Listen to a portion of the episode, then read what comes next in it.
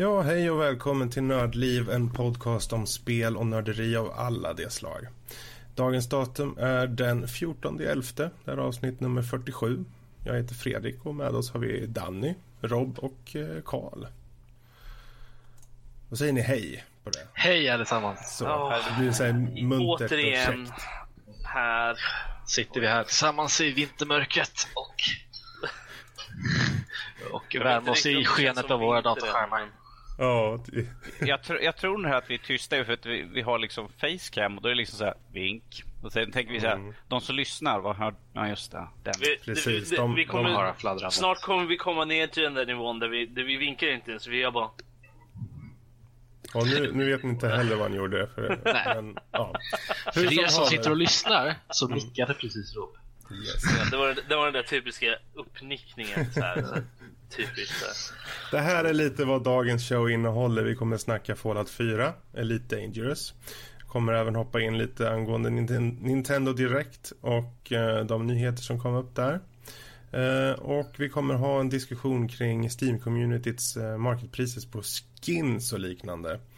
Uh, är det här ett djävulskapsverk? Det var ett jävla ord. Det var ett helvete till ord. Ja. Hur som helst, är det dyrt eller är det djävulens verk? Och så vidare. Vi kommer ha en liten diskussion om det. Eh, och sen kommer vi även snacka lite angående 144 MHz skärmar samt Xbox nya gränssnitt. Eh, men vi blir inte långrandiga om det här. Vi hoppar istället in på spel i fokus helt enkelt som är den här veckan. Eh, lite maxat på Fallout 4. Vi kan lika gärna börja där. Det är flera av oss, i alla fall två av oss som Jag kommer tillbaka om en timme grabbar, vi hörs uh, strax tillbaka. Jag kan gå och laga mat så länge. Rob, du har ju kört det. Ja, Ehm, det, det kan man väl säga först, om, vi- om vi bara... Det som inte funkar kan man ju ta först. Det finns ju Ja. mycket som inte funkar. alltså, jag, jag försökte Ehm. inte fokusera så mycket på det faktiskt, rent, rent allmänt. Men det har varit, för mig har det mest varit lite så här små saker. Mm. Uh, känner jag personligen. Och Det, det har mest varit relaterat till, det är mest så nitpicking grejer som, som att eh, eh, hoppa runt i menyerna är lite jobbigt, eh, tycker jag. Uh, jag medvetet ignorerar Karl när han sitter med handen uppe. Så här, Snälla fröken, får jag? Ja Karl, vad, vad vill du ha sagt? Eh, eh, vilken plattform spelar ni båda två? Så folk vet. PC. Ja. Ja, okej. Yes. Bra, det är väl allt. Ja, Jaha, okej. Ehm, Nej, bara så folk vet. Ja, nej, Jättebra. eh, jag, jag, kör, jag kör på PC, men jag, har, jag kör med min uh, 360-kontroll. Uh, så att, eh, mhm, ja. Intressant. Ehm, Men eh, som sagt, jag, jag känner att ehm, jag vet inte om det bara är för att jag använder, för jag använder kontroll så känns det som att eh, respons, jag tror att det är responsen mellan, mellan min kontroll och själva spelet är, är lite laggig just när det kommer till menyerna. Eh, Okej. jag, vet, jag vet inte riktigt vad det är men det är för att jag måste använda eh, jag använder ju triggers för att byta i menyn när man är inne i Pip-Boyen. Och de är lite laggiga för mig. Är de. mm. Så jag vet inte bara om det är just min kontroll eller vad det nu är för någonting. Men jag har inte testat att köra bara med mus och, och, och tangentbord eh, Mm. för att kolla det. Men eh, så det kändes lite och sen jag måste säga att menyerna är, alltså de är, det, är lite typiskt så här eh, RPG-menyer är de. Och de, de är rätt bra utlagda men det, det känns som de kunde ha varit kanske lite, lite bättre. I alla fall när det kommer till relaterat ehm, när man håller på i workshop och ska byta med hålla på däremellan så, så är det lite mycket hoppande fram och tillbaka. Eh, vad jag tänker primärt på här är att du har ju möjligheten att modda armor och vapen och så. Och eh, eh, där, när du gör det så tar den ju både från ditt inventory och från det som du har lagrat i workshopen.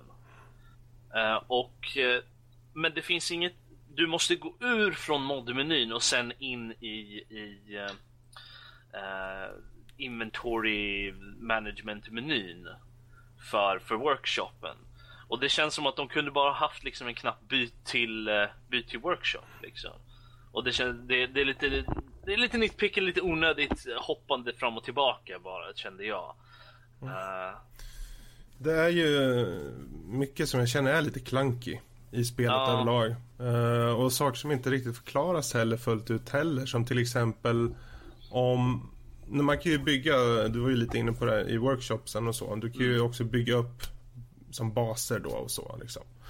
Och eh, då kan du ju också till exempel lägga ut eh, plantor och mat och sånt. Och då får du, vill du gärna ta en person, som har, en settler som har kommit dit eh, och eh, se till att den här personen ser efter så att de får mat. Men det var inte som att det var självklart från början att du ska liksom vara inne i workshopen, gå till en gubbe och då trycka E. Jag kör ju på tangentbord så då trycker man på E och sen så går man till plantan och så trycker man på E på plantan. Jag tycker det var så omständigt att man måste Jo. gå in i det här liksom, att det inte finns lättare. Det, Men, eh, jag, jag håller med dig. Man tycker ju att man borde när... För att du har ju flera stycken olika saker där, där som kräver en person. Mm. Och det, det finns en indikation liksom, typ ofta typ defenses och några av de här andra grejerna har ju en liten indicator som säger liksom, ja ah, här behöver du en settler liksom, eller något sånt där. Eh, för, för att den ska Mm. vara aktiv. Eh, men som du säger, den, den ger ingen indikation om hur man gör detta. Eh, men man tycker bara att det kunde vara en knapp liksom, okej, assigna settler liksom. Mm. Typ. Precis, så att den automatiskt bara tog någon som var i det settlementet. Mm. Liksom. Eh, Men det är väl en av de grejerna jag kom på, för jag, jag har inte byggt så mycket förrän nu senare i spelet. var första biten jag gjorde var att jag, jag gjorde lite när jag fick möjligheten först liksom. Mm. Och sen så lät jag det vara, sen bara gick jag runt och roamade och hittade quests och eh, sköt supermutanter i stjärten och sånt. Som man gör.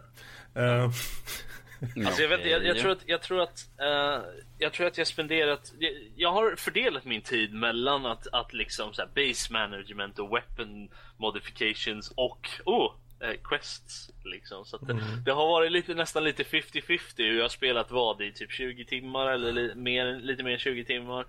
Ja, så typ hälften av det är bara inventory management och springa runt och hitta grejer liksom. Så, eh, Utan eh, för mycket spoilers, hur känner ni över storyn? överlag? ja. Ja, nej, kanske. Jag känner inte att den är, den är så jätteklar, i alla fall inte i början liksom. Vad, alltså man vet ju, man vet ju från the get-go vad, man, vad eh, din egna personliga mission är. Jag menar, jag vet inte, Den behöver som- kanske Alltså spoila men så att, nej, eh, drivkraften är ju väldigt självklar Ja. från, för huvudkaraktären, vad han vill. Men sen, sen hur man faktiskt kommer, ö, går tillväga för att göra det är lite smått Mm. oklart om man får, Får- får får jag- side missions liksom. Får jag, får jag göra en vild gissning hur man ska hitta sin familj och sånt där? Jag, jag, jag har inte spelat väl Jag, jag, det, jag, det bara, ju- jag, jag har ju bara sett trailern och det är det jag gissar till. För man ser att man springer till valvet, eller till den här basen. För det, Det med, ju, med sin familj. där, där kan man ju egentligen spoila för det här är ju premissen för hela spelet det är ju det som Ja. händer de första minuterna. Sen vad gäller storyn sen, vad som händer och de du träffar förändrar ju saker. Det som händer att eh, eh, inom loppet av ett par minuter så har det gått från idyllen när du med din fru och ditt fru och barn lever i en fin litet hus tills dess att eh, the nuclear holocaust händer. Eh, och du tar dig ner tillsammans, du är no, en av några lyckliga få som lyckas ta dig ner till ett Walt och eh, där Conveniently placed nearby. Precis. Och eh, sen fryses ni ner. Och sen vid ett tillfälle vaknar ni upp för du har ju frun med barnet mitt emot dig i podden mitt emot där du är nerfryst och ser att det kommer några filurer och eh, öppnar upp hennes podd och försöker ta barnet skjuter, skjuter henne och sen eh, tar de ungen och sticker. Ja, nu behöver inte jag köpa spelet. Ja, och det där är ju uppstarten bara. Eh, Ja, man, blir, kommit... man blir nedfryst igen och sen vaknar man upp senare och, Precis. och alla, Och- alla vänta, andra vänta, vänta. är döda liksom. Så När man vaknar upp, har man lärt sig att sticka då? Sticka? Precis som i Demolition Man. Jaha, ja. Nej. Eller det kanske Wow. har. Det där är en sån här referens typ såhär, vad är det, T- 30 Jesus. år? Wow. Men det här är ju de första minuterna. Det här är egentligen Ja. den här minsta lilla grundstommen som finns där. Men det som byggs upp på det. Där jag har fått ut väldigt mycket av den kompanjon jag har nu. Så så får man bra känsla för hur, för kompanjonerna i sig tycker jag även om de är lite så här i strider så eh, finns det mycket att prata med dem om och mycket att få reda på saker och de kan hjälpa i sin tur med att visa hur du är som person i spelet. Mm. Ja, vidare när du säger, när vi pratar, bara segway här. Hur mm. känner ni för uh, kompensationssystemet? Det har ju blivit uh, förändrat en del från tidigare.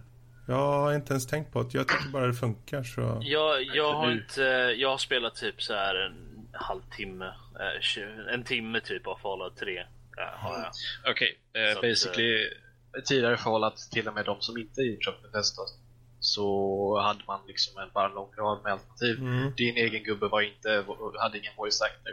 Så du fick bara välja, så här, ah, det kunde vara en sån paragraf liksom, du får välja ditt svar.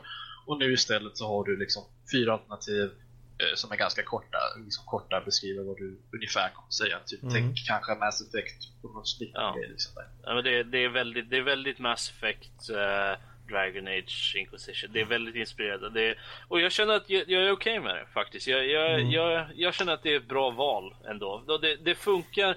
Det är ju uppenbart ett system som funkar väldigt bra när man har en voice actor för karaktären mm. men ändå vill ha val för karaktären att, att liksom nyansera dialogen. Liksom. Så, att, eh, så att det, det, det, är ett bra system och jag, jag, jag känner att det, ja, det är såklart att det finns säkert folk som är väldigt negativa för att åh nej men så har det inte varit tidigare, oh, oh, oh. nerd rage. Mm. Uh, men... Uh, ja, jag tycker det funkar riktigt bra. Ja, jag är det, nöjd det borde ändå gott. Så jag kan... Först kände jag när jag såg, en, såg uh, första trailern liksom, kände liksom, att det skulle begränsa en lite grann. Mm. För tidigare så hade man ju väldigt mycket val mm. och att en egen karaktär inte var hade någon voice actor gjorde ju att, att det, det gör det lättare att lägga till Precis. saker också. Konversationerna är ju dock um, det kan ju vara, det är ju fyra val men där det tredje till exempel går till att du får fyra nya val. Mm. Så att det är liksom, du går ju det in går bygga, i... Det går att grena ja, ut. Precis. Något som jag tycker är intressant är att du har ju oftast, du har ju valet längst upp är i stort sett alltid någon form av fråga. Medan till uh, vänster är uh, ett sarkastiskt, mm. till höger är, är mer aggressivt och neråt är lite mer positivt, lite mer ja. eh, snällt, om man säger, lite mm. mer Paragon liksom. Eh, så att du har ju lite olika det, det, finns ju såklart exceptions för det här. Eh, om det är om någon form av specifik typ av dialog. Mm. Men jag gillade, något som jag gillade, eh, jag har ju gått in, jag har maxat min karisma nu. för jag, jag, vill ju, jag, jag, vill ju ha liksom, jag vill ha alla val, jag, ska, jag vill kunna persuada folk liksom. Jag mm. misslyckades med ett quest, eh, jag vet inte Fredrik om du har gjort det för, för Brotherhood of Steel, ett av, ett av de så här Lost Patrol questen där jag misslyckades med persuasion i sista grejen för den. Okay. Så då vart jag lite irriterad. Jag kan inte, för att jag hade inte maxat min, min karisma för det. Uh, för, att, för där var man tvungen, där, för du, jag kan förklara hur det funkar. Du har ju, som med Mass Effect och, och, och Dragon Age och sådana spel så, så har karisma går ju då för persuasion liksom. Där du kan där du kan, eh, de låser upp någon form av val där du kan övertala karaktärer att göra någonting. Det kan, det kan vara eh, att eh, övertala dem att betala dig mer för ett quest eller något sånt där. Och eh, eh, beroende på din karismanivå antar jag gentemot deras någonting så, så eh, kan du lyckas eller fejla med det här. Eh, och det indikerar hur svårt det här persuasion-valet är indikeras med att det valet som, som som är precision-valet då, är markerat i grött, gult, orange och rött tror jag det är. Uh, för hur svårt det är, så från grönt är lättast och, rött är svårast då. Uh, och det, det, var ett som jag, som jag körde där, där, man var tvungen att övertala en person flera gånger om samma sak. Mm. Och det var bara svårare och svårare. det var varje gång och jag misslyckades på sista uh, för att jag inte hade tillräckligt högt och då var jag lite såhär, fuck it. Robert, ska... Robert, det här, det här låter som ditt förhållande liv. Snälla en dejt. Nej. Okej, jag försöker igen. Snälla en dejt. Nej. Det blir svårare svår för varenda gång. Snälla en dejt. Nej. Du, jag frågar aldrig mer än en gång. Uh, är du inte intresserad då, då går jag vidare. Nej, det, är ju, uh... det är ju tydligt i vissa exempel och det är så kul. För jag tog, när jag valde mina, eh, liksom vart jag skulle lägga poängen så att säga, så tog jag på strength och karisma. Mm. Eh, mest.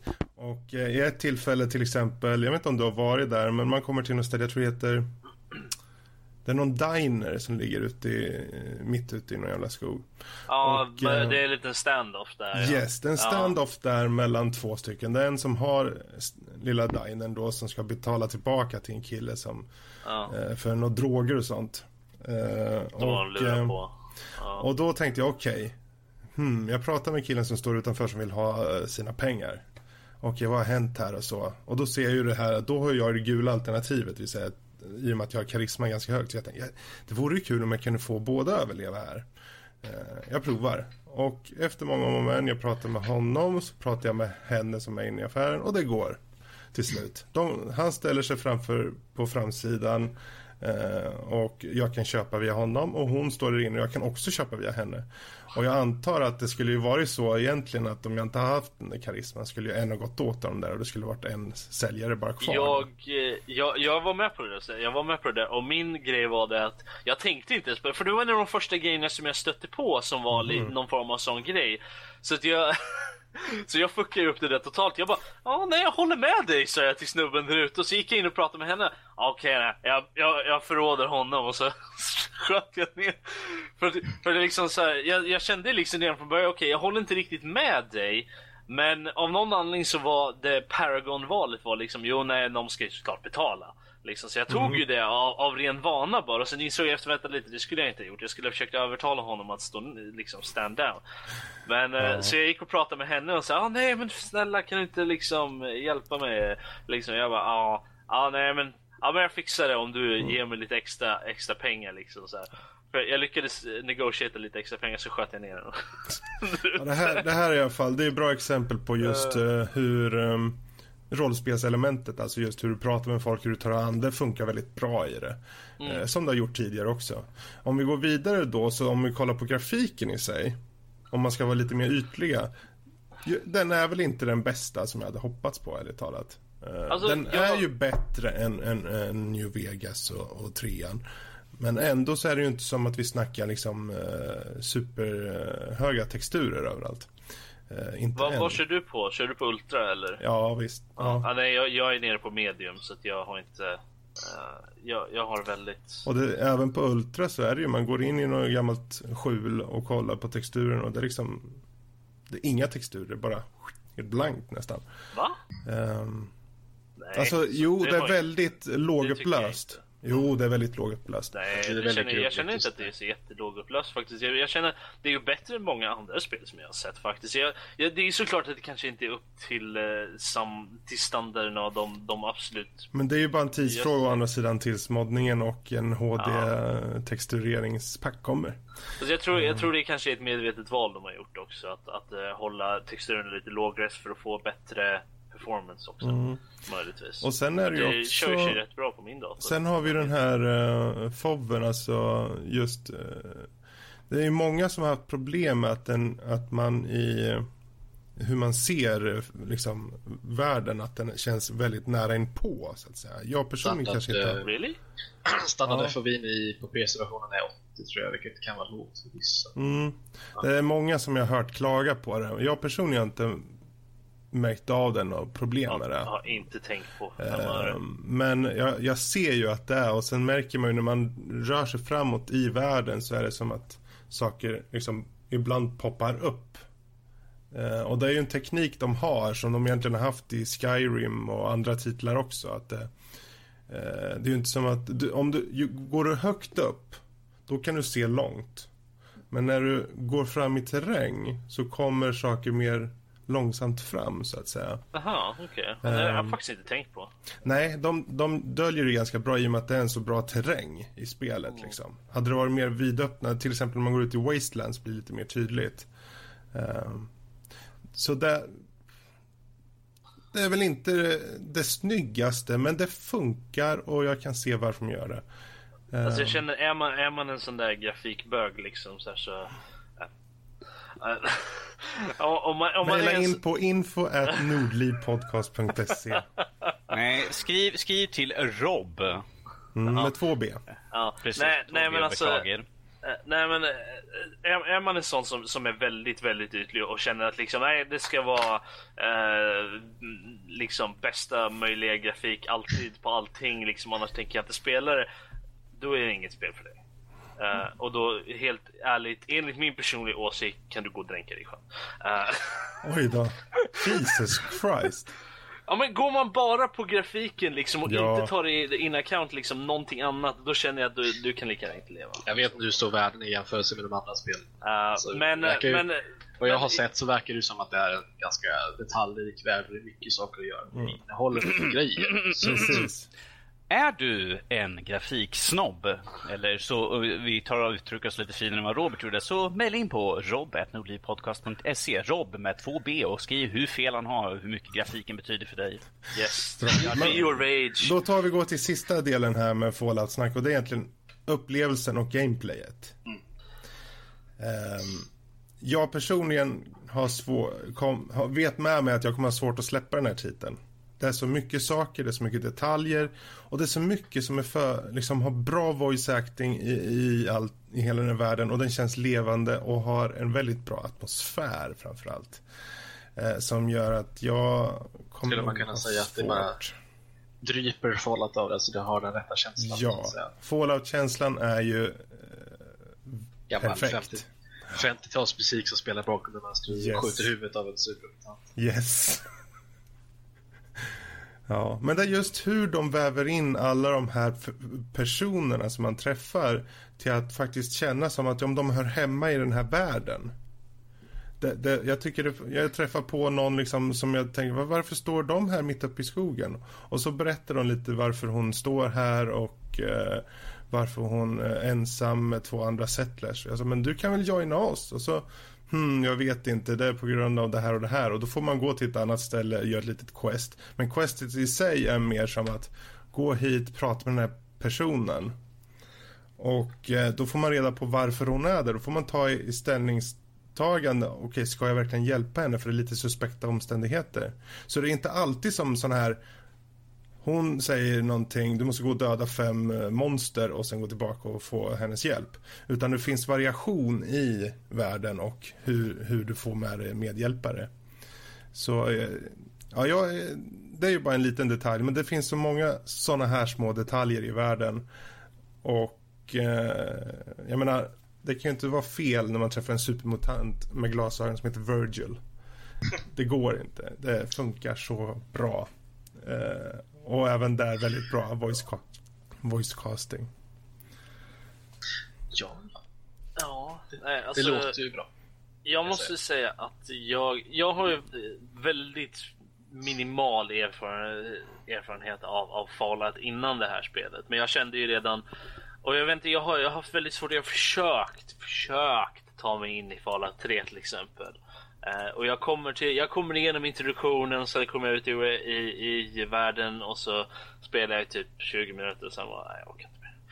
Uh, och jag vet inte riktigt vad det är för någonting som inte kan hålla min attention. Uh, det är väl någonting, men Fallout 4 veckor har det där lilla extra eftersom jag suttit och spelat i 20 timmar. Så, jag, jag, antar att det har det lilla extra. Jag vet inte om det är för att det är voice acting i huvudkaraktären har liksom mer substans på det sättet. Uh, karaktärerna man möter känns mer tredimensionella som du säger.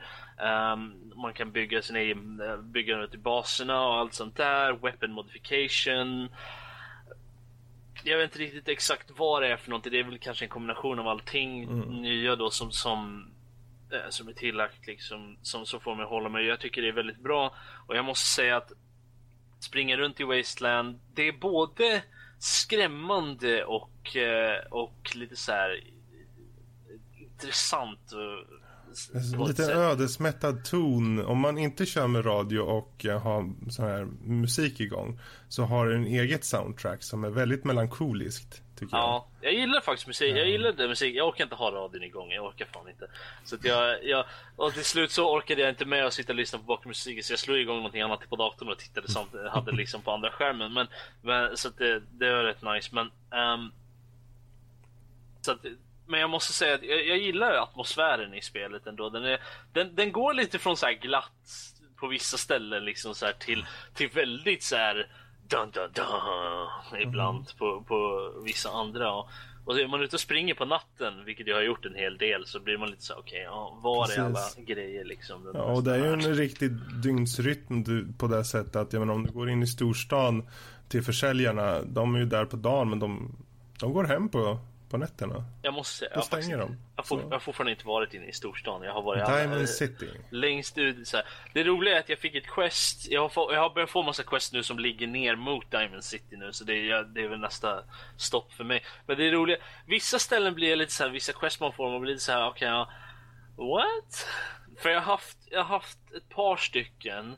Några, de flesta som har varit sådana är sådana här, du vet, du ska gå till för man får uppdrag från, från en av de första personerna man möter um, att sätta upp outposts och flera settlements liksom runt om för att liksom ta tillbaka Commonwealth från, från, från uh, allting så här. Och um, då, man blir utskickad lite ställen, då ska man... Eh, det, det är lite det här, okej, okay, döda fiender här, sätta upp en bas och sen gå vidare. Lite så. Men eh, när man är på de ställena så brukar man oftast kunna få ett quest till för att göra vidare saker. Och det, hur, de, hur dialogen för de questen är lite så här, den, den, är väldigt recycled ibland, vilket känns lite lazy för min del. För jag, jag, jag tog och liberatade ett ställe typ precis söderut från Sanctuary Hills. Det är typ på andra sidan sjön där, lite så här, typ som ett trailer park nästan. Mm. Uh, med någon robot som hette uh, Professor Good Fellow eller någonting sådär. Men, men i alla fall, vid det tillfället så, så, så, fick jag ett quest då som var så, där de säger i dialogen ja men det är precis runt hörnet vi har fått det liksom eh, eh, grej så här, kan du gå och fixa det? Det är precis runt hörnet. Jag tänkte okej, okay, var det där någonstans? Kolla kartan, då var det liksom typ sydöst om eh, Diamond City. Jag tänkte, du det är halva kartan bort, hur är det där runt hörnet? Så det var lite så här, man bara okej, okay, ja, det, var, det var väl återanvänd dialog troligtvis. Det var troligtvis lite random hur, de, hur den cyklas ut. Men, så det, det, är väl kanske någonting som de borde se över då. Men mm. ja, overall så känner jag att spelet har varit hittills en väldigt bra upplevelse. Jag kommer nog spela eh, mycket, mycket till. Mm. Det finns så mycket att göra och eh, utöver de saker som känns lite clunky och, och lite saker som skulle kunna vara lite mer intuitiva. Um, så, så funkar det. Mm. det. det. Spelet funkar väldigt bra. Precis. Uh, jag personligen känner att det här är en väldigt stark rekommendation och det finns som sagt svagheter men de bra tingen övervinner lätt. Och uh, är det så att man gillar en, en, en väldigt eh, skön upplevelse vad gäller just hit, i, i berättelseform men också att gameplay är roligt. Att det är roligt att spela helt enkelt. Då är Fallout 4 något för dig. Men jag tycker vi rundar av Fallout 4 och är det så att ni där ute har era åsikter som ni tycker att ni kanske känner att vi har missat här. mejla in till oss och säg vad ni tycker om Fallout 4 på info.nordlivpodcast.se. Eh, med det ordet så hoppar vi över till Kalle här angående Elite Dangerous. Jajamensan. Du har kört Elite. lite Elite. Jajamensan. Ja. Uh, nu måste vi vara lite show and tell här först. För jag, uh, uh, jag har pratat om Elite Dangerous innan. Uh, bland de första avsnitten jag var med. kanske, jag vet Men det är kort och gott en liten Space Sim. Liten, liten. En Space Sim där du kan flyga runt i hela galaxen. Ja, du kan flyga runt i hela galaxen och eh, göra lite vad du vill. Alltså du kan, jag är en Bounty Hunter just nu, men du kan göra trading, du kan eh, vara utforskare och fan vad en sak till, jag kommer inte ihåg. Ja, ja. Men lite show and tell, vänta lite.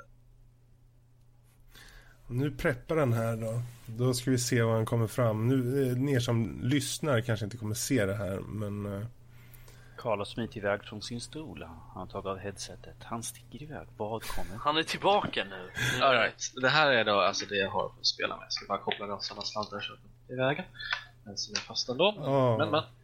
Får du, beskriva, du får du beskriva väldigt tydligt och väl för våra lyssnare. Okej, okay, för er som lyssnar kan ni gå och googla på Cytec X52 och så får ni fram en video. Men det här är det jag använder för att spela Elite Wow. Titta. för er som lyssnar, den överdriven väldigt dyr kontroll. Ja, jag, jag fick Jaha, var det sex. där du var? Jag trodde det var någonting helt annat. Ja. Den floppar runt lite grann. Så. Vi vet inte vad Karl brukar göra med den vanligtvis. Men Och sen så har vi en Cytec X. Cytec X52. Okej. Det här är bara vanliga versionen. Min kompis har en eh, Pro-variant också. Men eh, ja, ja. Eh, Den här fick jag för 600 spänn det. Den kostade Mm. typ 1 5 Mm. Men jag är ju smålänning av mig så ja. Eh, roligt är också om man kollar på knapplayouten här. Eh, så ser det exakt likadant ut i spelet. Man kan kolla runt i cockpiten och så kan man kolla på, på sin styrspak och den ser exakt likadan ut. Så ja, eh, jag vet. Det var bara en sån rolig grej. Men, men, men, men, men. Eh, jag tycker ju om att höja upp utvecklare samt ta hand om sina spel. Eh, och de som gör Dangerous heter då Frontier Development och sånt där. Mm. De, spelet släpptes ju i slutet på förra året, men de har uppdaterat spelet och underhållit det under hela det här året. De släpper nya, eh, fick, nya, nya nytt content, nya skepp. Eh, de har liksom uppdaterat uppdragen, hur de fungerar många gånger och så har de släppt ett eh, Sista uppdateringen som var stor var en CQC-grej där du kunde, där du hamnade i en arena och så kunde du slåss då. Så att de tar verkligen hand om sitt spel och de lyssnar feedback från communityn och alla sådana här grejer. Eh, så eh, det är en sån sak vill jag förhöja för att man nu för tiden så vet, känner man ju till att folk, när utvecklare släpper spelen halvtrasiga så gör de ingenting åt dem. Typ Unity, Creed Unity och sånt där. Sådana grejer. Så jag tycker det är viktigt att, att höja upp sådana utvecklare som tar hand om sina spel. Mm. Precis. Eh, Um, alltså jag körde ju när det, när det kom, körde jag ju lite Dangerous. Uh, hur är det, om jag nu som inte har kört på snart ett år, kommer jag liksom på en gång märka rätt stora skillnader? Eller är det först när man kör en bit in i spelet så att säga, eller? Eh, ja, om du... Ja, definitivt. De har lagt till... Dels har de ändrat i ljudbit lite grann. Mhm. Och sen så har de lagt till en massa nya features som till exempel, jag tror det var uppdatering 1.3 så la de till så man kunde flyga grupper. Mm. Innan så kunde man inte alls flyga tillsammans på något vettigt sätt. Utan man, man liksom tappade bara bort varandra hela tiden. Men nu har de så kallade wings. Så kan man lägga till varandra i dem och sen så blir det mycket lättare att slåss tillsammans och grejer. Då, alltså. Det är det här co-op-läget då? Som Ja, precis. snackats om. Ja. Och sen så har du ju, eh, de la till uppdatering 1.4 så la de till powerplay vilket helt enkelt betyder att du har ett, ett bakomliggande politiksystem i spelet. Så, så vad du, du får upp en liten karta. Okej, tänk dig, du har en, en, en överblickande karta av hela galaxen sådär. Och sen så har du en liten pytte, pytte, pytte liten bubbla. Och, och så har den här bubblan lite olika färger.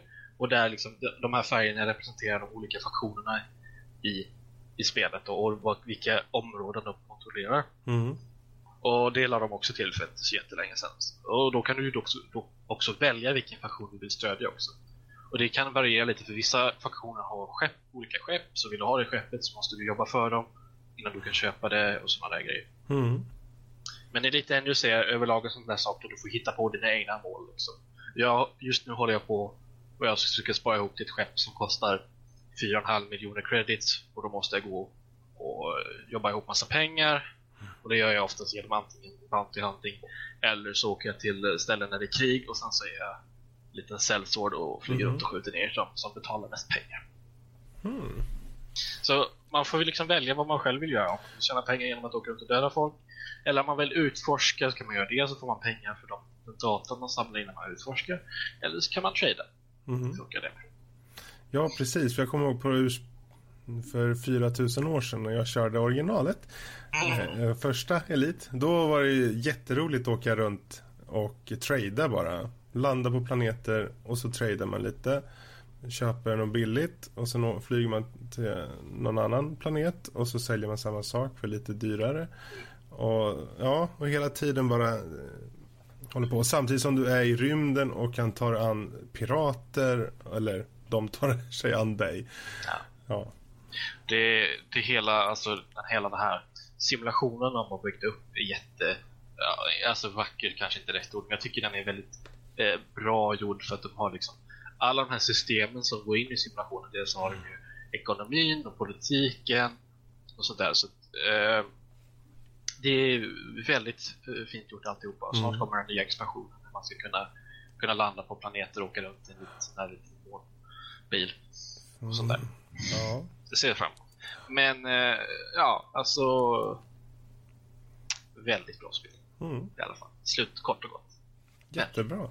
Jättebra. Vad är det för story i det spelet då? Jag ingenting. Inte... Det är ingenting. Det är bara... året är 2300 någonting. Jag kommer inte... Nej, året är 2000...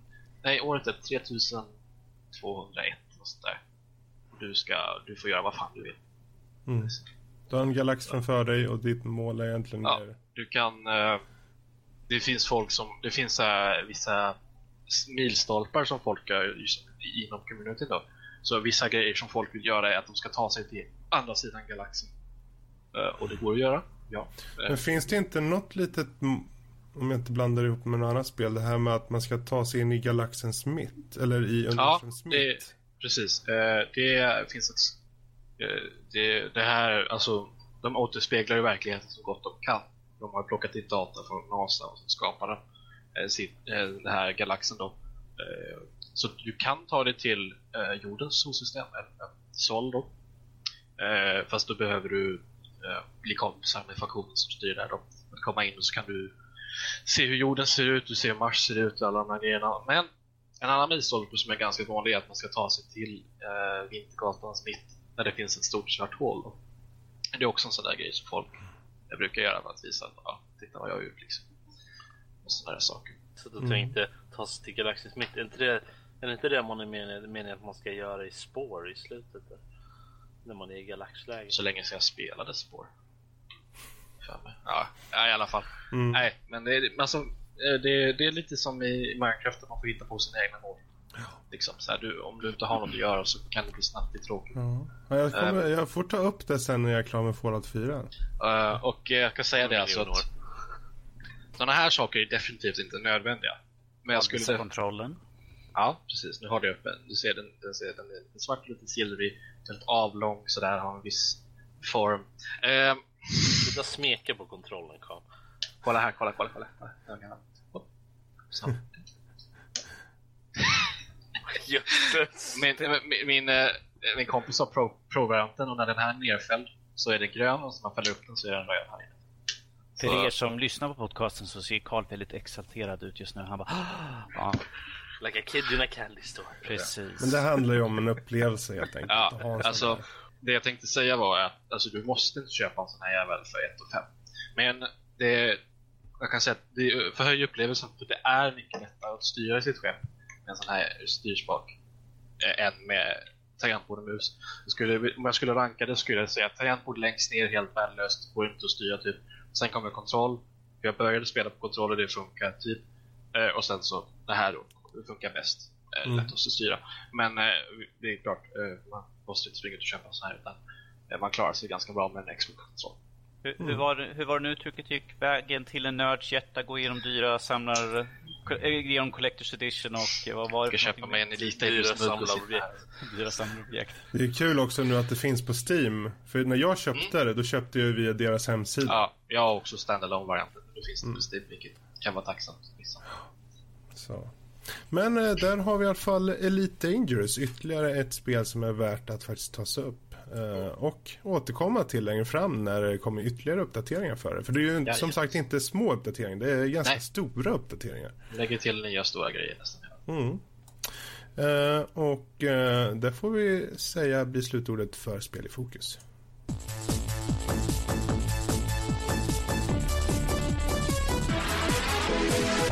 Vilket för oss in på spelnyheter och där tänkte vi ju då eh, snacka lite eh, Nintendo direkt. Um, och ja, vad är det som har hänt, Karl? Jajamensan, Nintendo Direkt. Det var faktiskt lite förvånande. För Nintendo Direct brukar inte vara så här, ah, vi har den här saken och sen så är det fine. De mm. har släppt en hel drös med nya grejer. Uh, och, uh, lite remakes, lite HD-remakes och lite nya spel. Mm. Uh, vi kan ju ha en lista här så vi kan börja överst. Det är små nyheter, det är stora nyheter. Men vi går igenom allting får vi se. Mm. Eh, Cloud eh, från Final Fantasy 7 ska komma till Super Smash Bros. på Wii U. Lite roligt. Det låter jävligt intressant faktiskt. Jag skulle ja. vilja spela det. Jaha, eh, och det står det också att de ska ha en speciell Nintendo Direct bara för Super Smash Bros. På, i december. Mm. Eh, nytt Zelda till Wii U i, på 2016, i 2016. Eh, och så ska de släppa Twilight Princess HD till Wii U. Vilket då så blir den tredje remaken av det spelet som släpptes först till GameCube. Så Ja, eh, alltså, mjölka det- dem den kossan så länge du kan Nintendo. Det var ju inte en remake var det inte, där de släppte till Wii. Det var ju samma... Ja, det, var, det var ju exakt samma spel, bara att de flippade. Ja. Eh, För att flippade det skulle funka med och Ja, haja sådär. ja. Om, om någon vet hur man rehashar sina spel till onödiga summor så är det väl Nintendo i så fall. Nu låter jag lite negativ men att problemet är Nej, att de har inte fått nej. ut någonting nytt direkt. Nej, det är Fast är de, de, de, har väl inte, de har väl inte gjort så mycket eh, HD remakes Nej, nej, men att liksom. det är liksom same same, men det är inte så mycket variation på deras... samma line-up sen slutet på 80-talet. ja. Nästan. Fast det funkar ju för dem, så varför Ja, visst, folk köper ju skiten så att... Jag ska inte säga någonting, jag spelar ju alla Assassin's Creed som kommer ut. Ja, det är ju, men, och det är same same, det är bara liksom, vi lägger till ett nytt vapen. Så. Fortsätt Karl nu Fast med där spelar man ju på story. Så Robert, nu fortsätter vi här nu. Eh, Karl, Star Fox Zero till eh, Wii U slutet på april. Eh, Just Star det. Fox-spel, det var ett tag sedan faktiskt. Mm. alltså, Mother- de, ja. de visade ju upp det på E3 gjorde de Mm. ju. Eh, och jag kan ju säga att jag var inte imponerad. direkt. Ja, vi får se. Mother 3, om någon minns det jävla spelet, jag vet inte. Gammalt Yes, yes. Ja. Eller Ja, Earthbound det. som ettan S- hette ja, precis. i, här borta. Vad är det för något då? Det är ett RPG. eh, det, Hette det bara det- Mother nu eller? Vad? Ja, men nu Mother, heter- Mother är det, är det Ja. japanska namnet och Earthbound heter det, den, den, de versionerna som kom ut här. Okej. Hette Earthbound. Så NES och de där är ju från, från det. Precis, det är från NES. Och Mother 3 kom ut med en, fast det är bara, har bara kommit Ja, ut sådana här fan eh, translated. Eh, folk som har gjort egna översättningar till spelet. För det släppts här i eh, väst. Ja. Eh, och det kommer bara släppas i Japan. Jag vet, jag, det, har- det har jag hört vilket Ja. gjorde mig lite sur faktiskt. För att det är ett spel som jag önskade skulle kunna komma hit. Så det är väldigt stort egentligen i de Vi- som tycker om RPG. Yes, vidare i listan. Eh, nytt gratis content till Splatoon. Eh, jag har spelat det lite grann, det är jättekul faktiskt. Det har jag hört väldigt mycket gott om faktiskt. Japp. Det är kul vi får en spelsektion från Karl. Jag skulle säkert kunna ordna. Jag måste, bara, fan, nu ska jag fånga en bild från videon. Ah, ja. Det går ordna. säkert. GoPro. Ja, ja, just det. Tjena. Jag kan sätta fram, jag kan ta telefonen och sätta upp så. Jaha. Nu kör vi. Superkvalitet. Jajamensan. Jag kan filma i 4K så blir det bra. Eh, Wii U Bundle med det? Super Smash Bros och Splatoon. Eh, Mm. Vidare, De enda bra spelen. yes. Eh, precis, det enda som är värt att spela, förutom Affordable Space Adventure. Eh, och sen Mario Maker kommer få ett eh, webbaserat interface som man ska kunna leta efter på en bana. Vidare för 3DS-nyheter så har vi ska vi se här. Uh, Hyrule Warriors Legends ska få nya karaktärer, bland annat eh, en kvinnlig version av Link som kallas Linken. Va, vad hette den sa du? Linkel, alltså Linkle. Ja, Linken. Dålig. Ja. Japan. Ja, I don't know. Eh, nytt Fire Emblem-spel. De ska tydligen vara väldigt bra. Jag har inte spelat dem själv, men jag har bara sett lite gameplay. De sägs vara ganska bra för oss, för de som gillar RPGs. Mm. Testa så ser du. Aha. Eh, ja, just det. Eh, nu ska man få... eh, det ska komma Pokémon Red, Blue och Yellow till 3DS. Där det gör däremot det är möjligt att eh, byta Pokémon fram och tillbaka trådlöst. Innan så hade de inte det stödet. Det ska nu gå tydligen. Det låter jävligt nice Man vill nog ha en link cable eller något sånt där skit. Ja, precis. Så det ska bara gå trådlöst. Vilket är trevligt. Uh, Zelda Triforce Heroes få med DLC. Och slutligen eh, vad fan är det här? Pokémon Picross. Så free to, free to start game launching in early December. What? What? Pokémon... Är, är, är det något utav det Aha, som mobilspel det- kanske eller? Är det Nej, det där, ska vi se. eh, Ja okej, de- det, det är original, det är original, det är blå, gul och röd ska komma i ett enda paket aha. till 3DS. Ja. Det är Var det så du klarade det Robert? Men jag har inget 3DS, jag har bara ett DS. Like. Ja. Och det var allt! Mm. Ja, är... då har det kommit lite nyheter. Ju, för en gångs skull så kommer Nintendo och ja men nu händer lite grejer. Och det, de största grejerna är väl egentligen, tycker jag då, att Legend of Zelda, ett nytt spel, faktiskt är bekräftat från deras sida att komma 2016. Det är väl den stora av dem. eh, eh, tycker jag. Sen är det väl kul det här med HD Twilight Princess just mm. för att det är ett hyllat spel och det är kul att det kommer för även den där den nya plattformen så att säga. Jag tycker, jag tycker det var roligt att jag kommer ihåg att när Twilight Princess kom så var det ganska negativt. Eh, alltså från, från fans. Ja, det var ju betydligt jag gillade, jag älskade spelet. Men det var, det var många som var väldigt negativa på det och sen i efterhand så har det blivit väldigt populärt. Ja, det var ju betydligt mörkare tonen av vad som var vanligt. Men jag kände liksom att vadå mörkare ton? Ja, ja, det var mycket mörker som det handlade om, men jag kände inte att det var mörkare på något sätt. Jag menar, Ocarina of Time är väldigt mörkt också. Majora's, Majora's Mask. Mask är en, det handlar om eh, liksom, ja. Så att jag känner liksom att, ja Danny. Danny, har du något att tillägga? Eh, mm. Jag tycker du ser väldigt, eh, du är väldigt redo att hoppa på chansen att säga något. Mm, jag, jag, jag, klar, jag, klarar mig så. Ja, ja, men jag vet, jag vet för att Robert var, ju väldigt, Robert var ju väldigt exalterad när jag kom ut. Jag vet att han hängde mycket ute då, eh, hos sin kära mormor och oss morbröder och satt och spelade det där dumma spelet hela tiden. Jag, jag, jag, har inte spelat spelet men jag har sett väldigt mycket av spelet som jag har sett Robert sitta och spela med det där liksom så... Ja, ja, ja. Nej, men det var det. Mm, det var det. Uh, och det var spelnyheterna helt enkelt. Um, och uh, vi tar helt enkelt hoppa vidare då till uh, veckans diskussion. Uh, och den här veckan är ju då Steam Community Market-priser på skins och andra ytliga saker. Är det dyrt eller är det djävulens verk? Eller är det helt enkelt en blomstrande idé för spelindustrin? Låt mig få börja här nu så här. Karl har redan pratat så mycket så det är lika bra att vi fortsätter med Karl. Karl, vad är dina åsikter som du ändå är in, mest insatt i det här? Ja, jag trodde du skulle ta något utlägg här. Nej, nej, nej. Du, du, du tog ordet för att bolla över till Karl alltså. Yes, för jag tänker att Karl spelar ändå CSGO där skins och sånt är, är liksom det mest kända känner jag. Det är det, typ det som jag känner till som mest innoverat. Du har ju lite TF2-items och sånt där, men det, det största där där priserna är som högsta, det är ju just CSGO skills. Mm. Och det är helt, helt plockat ur luften hur mycket saker och ting kostar. Det är ingen form av logik i det hur alls och de plockar fram chipsen och fortsätter. Mm. Så, men... Det är min popcorn. Ja. Så, nej men Alltså det finns ju ingen logik bakom det överhuvudtaget att, att en, en virtuell kniv som flippas upp och det ser jättesnyggt ut och den skiner lite grann och bla bla bla och den, den kostar 300 Man bara va? Det, det, finns ju ingen logik där alls. Så att, och det finns ingen logik varför folk blir så jävla exalterade. Vi pratade om det här tror jag i förra veckan mm.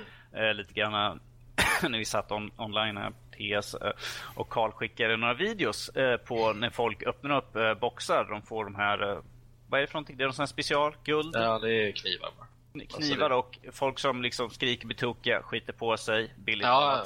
Eh, och liksom skuttar omkring som idioter. Jag, jag sitter och jag bara, jag förstår inte riktigt det här. Det, det är liksom en, en, ett skin. På en, Dels så är det ju ett priset skin. att du får något, något värdefullt så kan du ju sälja det för mycket pengar. Ja, det är väl inte, det är inte att de hoppar runt, åh oh, jag får byta färg på min kniv. Det är väl mer att, åh oh, jag får en kniv som jag kan sälja för pengar mm. för. Det är där. Det är ju klart jag skulle bli asglad också om jag får något värt 300 euro. Carl, ja, jag, sålde, jag sålde Carl, hur bekostade du ditt Metal Gear Solid egentligen? Ja, precis. Ja, ja. Mm. Jag sålde ju min för 165 euro på market. Det är, jag menar, det är inte lite illa så. För en virtuell kniv som finns i ett spel som inte har någon eh, som praktisk användning, det ser bara annorlunda ut och funkar precis som en vanlig kniv. Jag har bara en liten fråga. Det här är direkt. Vem är det som sätter priserna? Är det Valve själva det... som sätter priserna eller community? Det är som... communityn. Alltså det är, det är en typisk... Ja, jag, jag diskuterade faktiskt det här med min eh, ekonomilärare i förra kursen. Det, det är liksom, om man vill ha någon slags microcosm att kolla på. Det är en typisk så här supply demand eh, ekonomi man kollar på här. Mm. För, för att eh, dels så spelar det roll på vilka, vilka skins folk tycker är snygga, givetvis. Men också hur sällsynta de är. Du kan, eh, du kan få en kniv som ser möglig ut för att den är så grön och eländig. Men den kan fortfarande kosta 120 euro bara för att den är så pass sällsynt. Mm. Så det, det, har liksom med, med, med tillgång och efterfrågan att göra. Mm. Men, men är det bara så att är, är det så att folk är exalterade över för att de kan sälja det eller är det en status? Ja, det är en statusgrej. Alltså, jag har ju en kompis, jag vet inte fan hur, han har köpt en ny kniv nu igen. Sen sist, eh, jag vet inte hur mycket den kostar. Jag skulle gissa på... Eh, För mycket 4, gissar jag till. Vi säger 4000, jag kan kolla upp det just nu. 4000 kronor. Och då köpte han en för 4000? Han hade en, han har bytt upp sig massa gånger. Ja, okej. Han hade en kniv först, som han eh, bytte med plus pengar då. Till en, till, till en ytterligare en kniv. Mm. Och det händer väldigt ofta i när vi sitter och spelar bara någon säger bara Åh vilken fin kniv du har. Och det, bara, och min, och det är min kompis han bara Åh tack. Så. så det är klart det är en statusgrej. Dels har det där med öden. Du får någon värdefull och sen så får du något unikt också. Mm. De här riktigt uh, dyra knivarna de är ju, de är ju väldigt sällsynta. Liksom. Så att...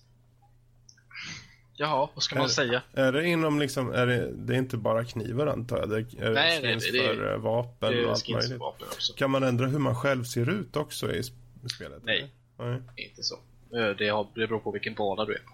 Men eh, eh, det finns ju skins till vapnen i sig som är hiskeligt dyra också. Mm. Det finns en, eh, en AK47 som heter Fire Serpent. Den är fruktansvärt dyr. Då pratar vi 30 000 kronor. Där. Och du ska få ett Jesus.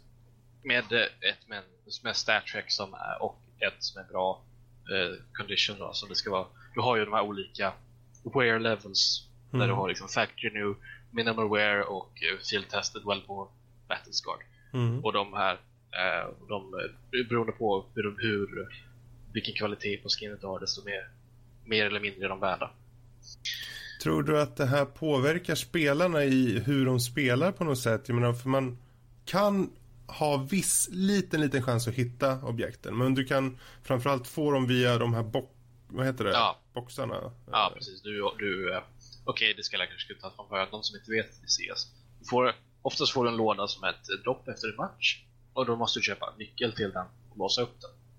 Lå- Lådan i sig, är oftast, du kan köpa lådan också. Den är oftast väldigt billig, kanske kostar 3 cent och sånt där på, på marketen. Men nyckel kostar alltid 2 euro och 19 cent. Nu, de sänkte priset ett tag sedan från 2,29 men 2,19.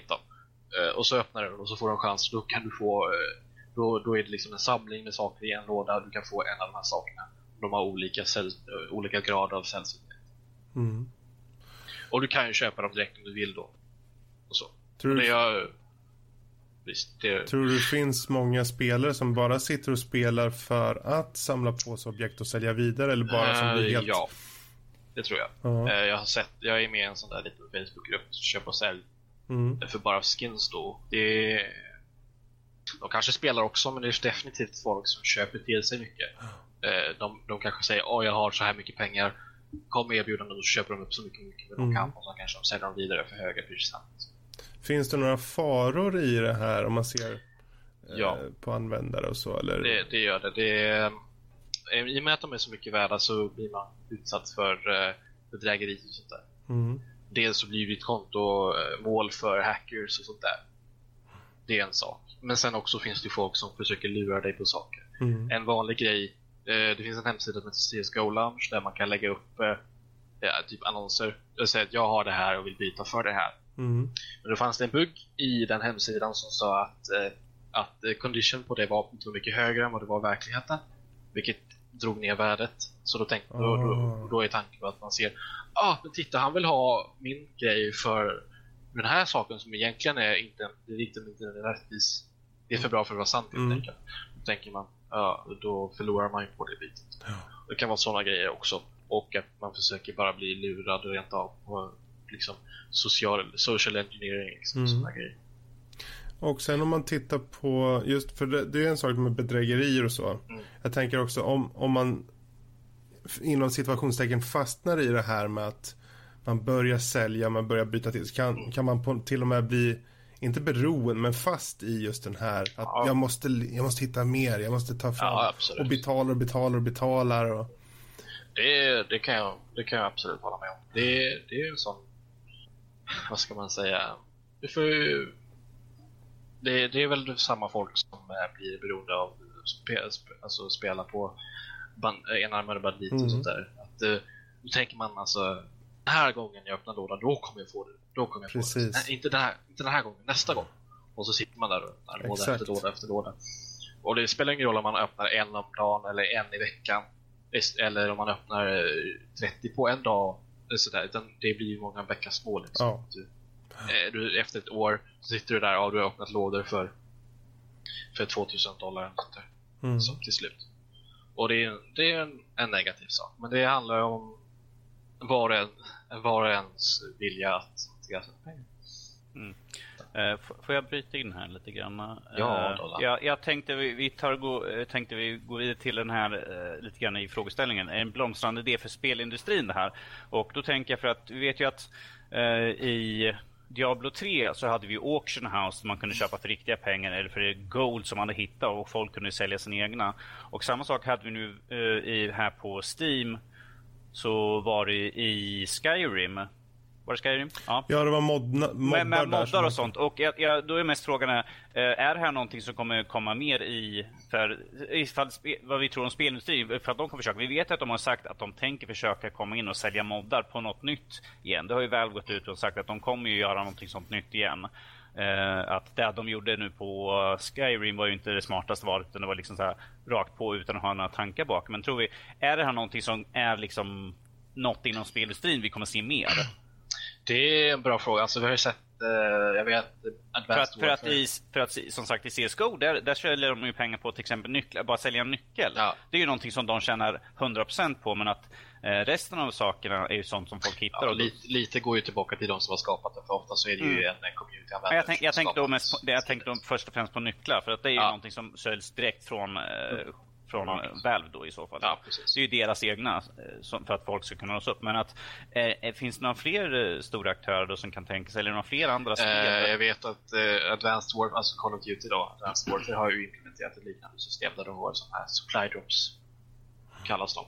Mm. Och så får du öppna upp dem och så kanske du kan få en, jag kommer inte ihåg vad de heter direkt, jag tror det är så här Elite Variant eller Veteran Variant av vapen som kanske har en speciell, något speciellt attribut liksom. Mm. Så det är frågan är ju om det är några andra utvecklare som kommer ta, ta åt sig den, den typen av marknad eh, också. Mm. Eh. För grejen det, med, det som gör det lite okej okay, CS är ju det, är, det är ju bara eh, det är ju bara estetiska skillnader. Alltså det, är, det är ju ingenting som förändrar Precis, för att ifall det, ifall det är någon annan så skriver folk liksom pay to win, pay to win och så är det liksom röd flagg och alla är liksom jättebra. Men eh, ja det här är ju mer accepterat inom ja. spel, inom spel eh, själva spelindustrin och med, eh, användare med, också. Ja. Med skins i LOL till exempel, har olika, olika kostymer till olika karaktärer och sånt där. Mm. Och så länge man håller det på den nivån så har jag ingenting emot det. Alltså, mm. Det är upp till var och en att kontrollera sina egna plånböcker.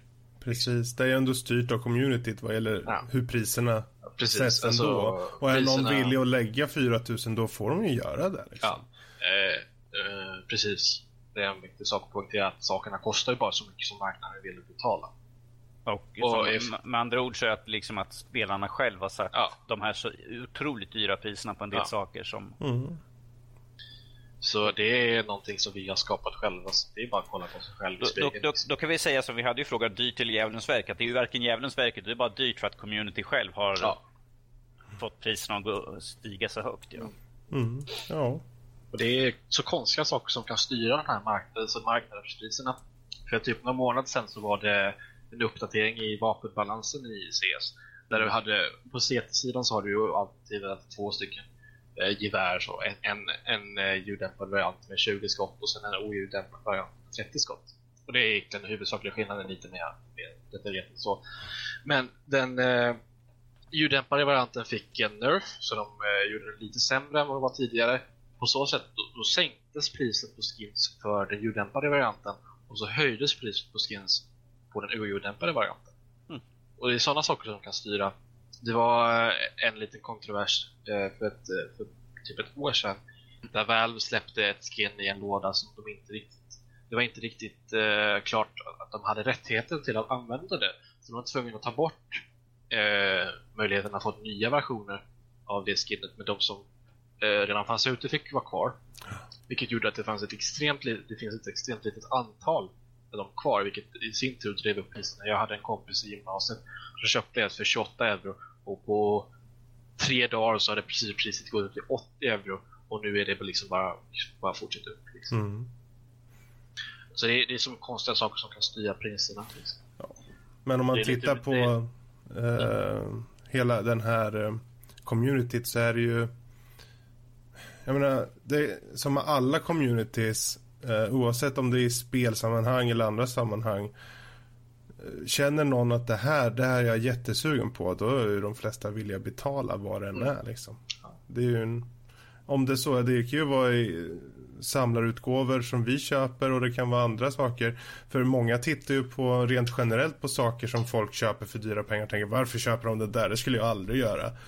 Men du är ju inte insatt i den så du har ingen koll på det. Du har ju inte suget efter det liksom. Det... Sen, sen ska ju allting vara inom rimliga gränser tycker ja. man och folk ska inte bli helt galna. Men eh, det kommer alltid finnas någon som är jättesugen på ett skin förmodligen och är villig att betala för det. Mm. Men då kan vi bara slänga tillbaka. Tror ni att det här, eh, att det här kan vara någonting som spelindustrin kommer jobba hårt För microtransaction kommer ju inte försvinna i första taget. Det är där det hela går ut på. Men att vad kan vi tänka se mer? För att ifall det blir vapen eller sånt, någonting som ger att man, ifall det är ett multiplayer-spel nu, vilket vanligtvis, ifall det är ett singleplayer-spel som jag sagt förut, det har jag inget problem med att de säljer vapen och sånt där till en. Det är bara att man själv man förstör ifall man har ett superbt vapen, liksom man springer igenom, på, genom alla banor bara klick, klick, klick, klick, klick. Ja, men det var ingen utmaning. Men att ifall ett multiplayer-spel, ifall de börjar sälja skin och, så, och sånt, då är det ju helt okej. Okay. Men att ifall ja. de börjar sälja vapen och sånt, då kommer ju, som vi har sett förut, då kommer det blåsa upp den diskussionen att det är pay to win alltihopa. Men ja, att, ja, men det är ju en helt annan diskussion. Mm, jag vet, men att, eh, kan vi tänka oss att det är fler som kommer försöka implementera. Vi har ju, skins är ju vanligast just nu och CSGO är ju största exemplaret där. Ja. Eh, men kommer vi kunna se fler som vill försöka med det här? Eh, vi har ju Moba-spelen ja. också. De har ju också väl, antar jag? Ja, ja Dota 2 och League of Legends. Mm. Kommer vi, kommer vi se nya spel så kommer ha det här redan implementerat från start? Ja, det, det är svårt att, att, säga men jag vet, jag är till och med spel som Company of Heroes 2 som bara är liksom andra världskrig. RTS har ju också skins som går att köpa. Till mm. fordon och sånt där. Mm. Så att det, jag tror inte det kommer försvinna. Men det är samtidigt inte ett problem att det finns i att det är just bara kosmetiska detaljer. Mm. Vilket inte påverkar spelet i sig. Precis. Frågan är väl mer, kommer någon annan förläggare, alltså distributör, ta upp i sin klient att sälja eh, skins som Steam gör? För Steam har det ju, det ligger ju inom Steam. Du kan ja. inte liksom vara, gå utanför. Eh, utan pengarna hålls inom Steam och eh, på det sättet så hålls det någorlunda bundet.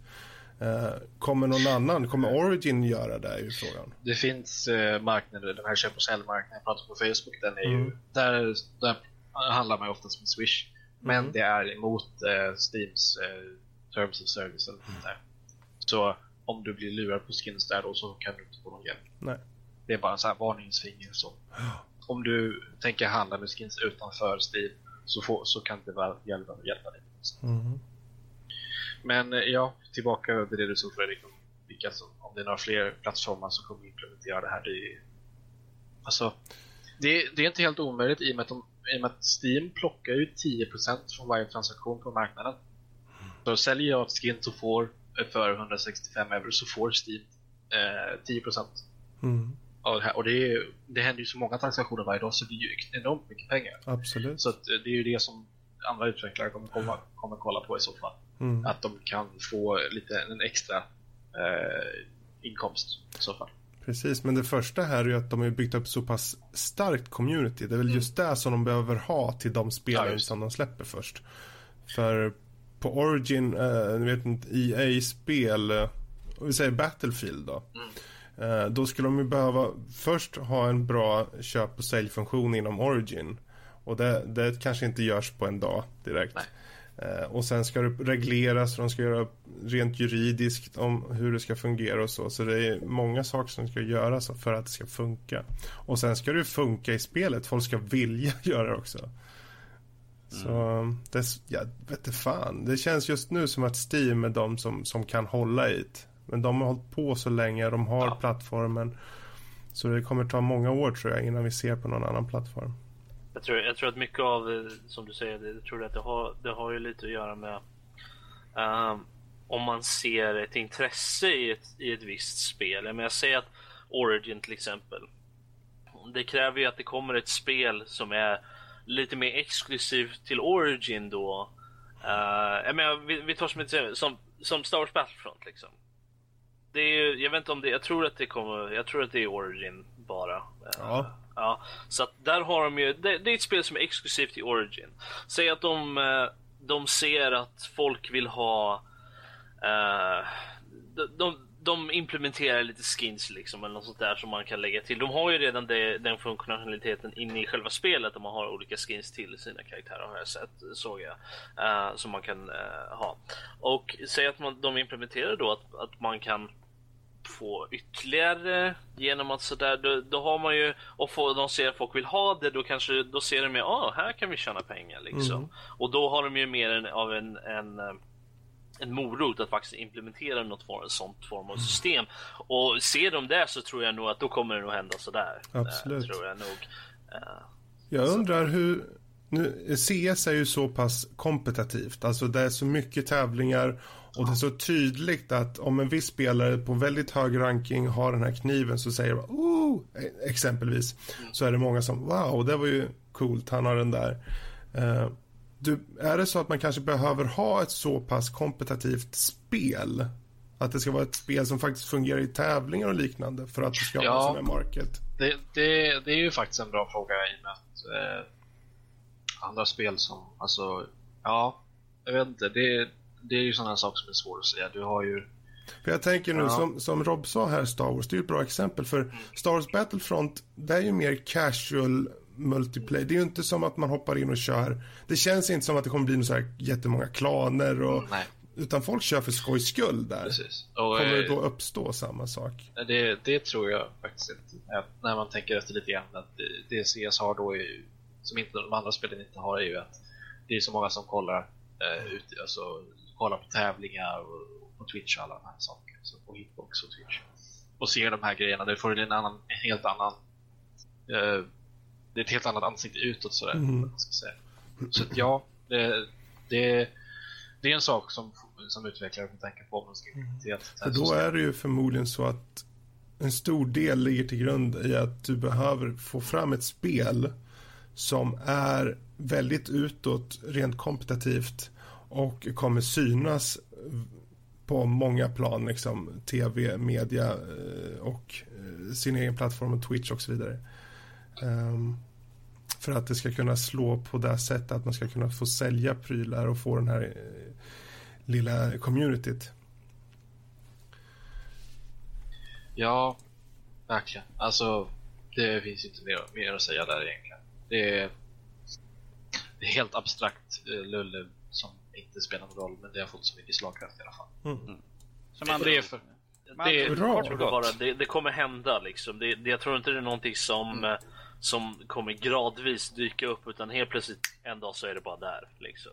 Och, och man är, man jag tror att CS, jag vet inte hur CS uppkom liksom på det sättet, alltså hur, hur det kom där. Men jag tror där har det varit lite mer gradvis, men där har de ju en mall redan. Du har ju en mm. mall att gå efter. Nästa, nästa iteration av, av, samma grej liksom kommer vara där bara en dag. Mm. Och eh, så att jag, jag tror det, det kommer ju gå snabbare så att som sagt, det är svårt att se vart, vad som Precis. kommer hända härnäst. Ja, det är onekligen någonting vi kommer märka av framledes eh, ju längre tiden går. Vidare, övriga nördämnen då, går vi vidare till. Uh, och uh, vi tänkte, Karl, lite skärmar. Skärmsnack, Eller, ja. ja. Det är lite uppföljning till det här 60 FPS-snacket vi hade för två veckor sedan. Mm. Så, nu har jag så. Eh, men eh, jag, vi hade mina kompisar över förra veckan, det var, det var därför jag inte var med på podden förra veckan. Och eh, min kompis Olle har en 144 Hz skärm. Fick jag privilegiet att testa 144 Hz, mm. specifikt då för CS. Att, eh, CS är väl det, det spelet de köpte det skärm, just den skärmen för. Eh, men okej, okay. Eh, spelar det roll? Ja. Är det viktigt? Nej det som, det, den stora skillnaden är att du får en skarp, fin, vad ska man säga, krispig bild mm. eh, hela tiden, även med mycket rörelse. Så att eh, vad jag märker, i alla fall med min egen skärm, så får du, det blir lite, lite suddigt när du sveper fram och tillbaka. Med mm. en 144 Hz skärm så får du en skarp bild hela tiden. Det spelar ingen roll hur mycket du vevar fram och tillbaka med kameran, utan det kommer alltid vara liksom. Det kommer inte vara att en linje blir så här, smetas ut lite grann utan det kommer alltid vara så här lite skarp Och det, det kan ju vara viktigt att ses för att eh, det, du ska ju reagera till sådana små skillnader Och då med 144 Hz så får du bara mer information helt enkelt att reagera till. Du, du får ju en, några extra bildrutor, du får ju vadå 1,2, någonting extra, en extra bildruta att reagera till eh, när du spelar. Och det är egentligen det det handlar om. Alltså, du ska få... Det, det, är, det är ingenting, du måste inte slåss med hårdvaran så att säga. Och det är absolut ingenting som är nödvändigt för andra spel. Och det är ingenting som är realistiskt heller för andra spel. För CS är väldigt lätt att köra. Och jag, när jag kör CS så har jag ju alltid nästan konstant 250 FPS. Det finns inte många andra spel där du, där du har den typen av, av FPS. Alltså, och det spelar ingen roll heller i andra spel. För du, du behöver inte den där lilla edgen mm. som du får av höga FPS. Hur var din eh, personliga upplevelse? Vad, vad, känner du? Är det något du skulle vilja köpa? Sådär på rak arm så kände jag att det var ingenting som hade brott, jag skulle ha bråttom att springa ut och köpa. Mm. Jag skulle fortfarande kunna ta mig till den högsta ranken i CS med den här skärmen jag har nu. Det sagt så skulle det vara trevligt att ha. Mm. Men det är absolut ingenting jag känner är nödvändigt.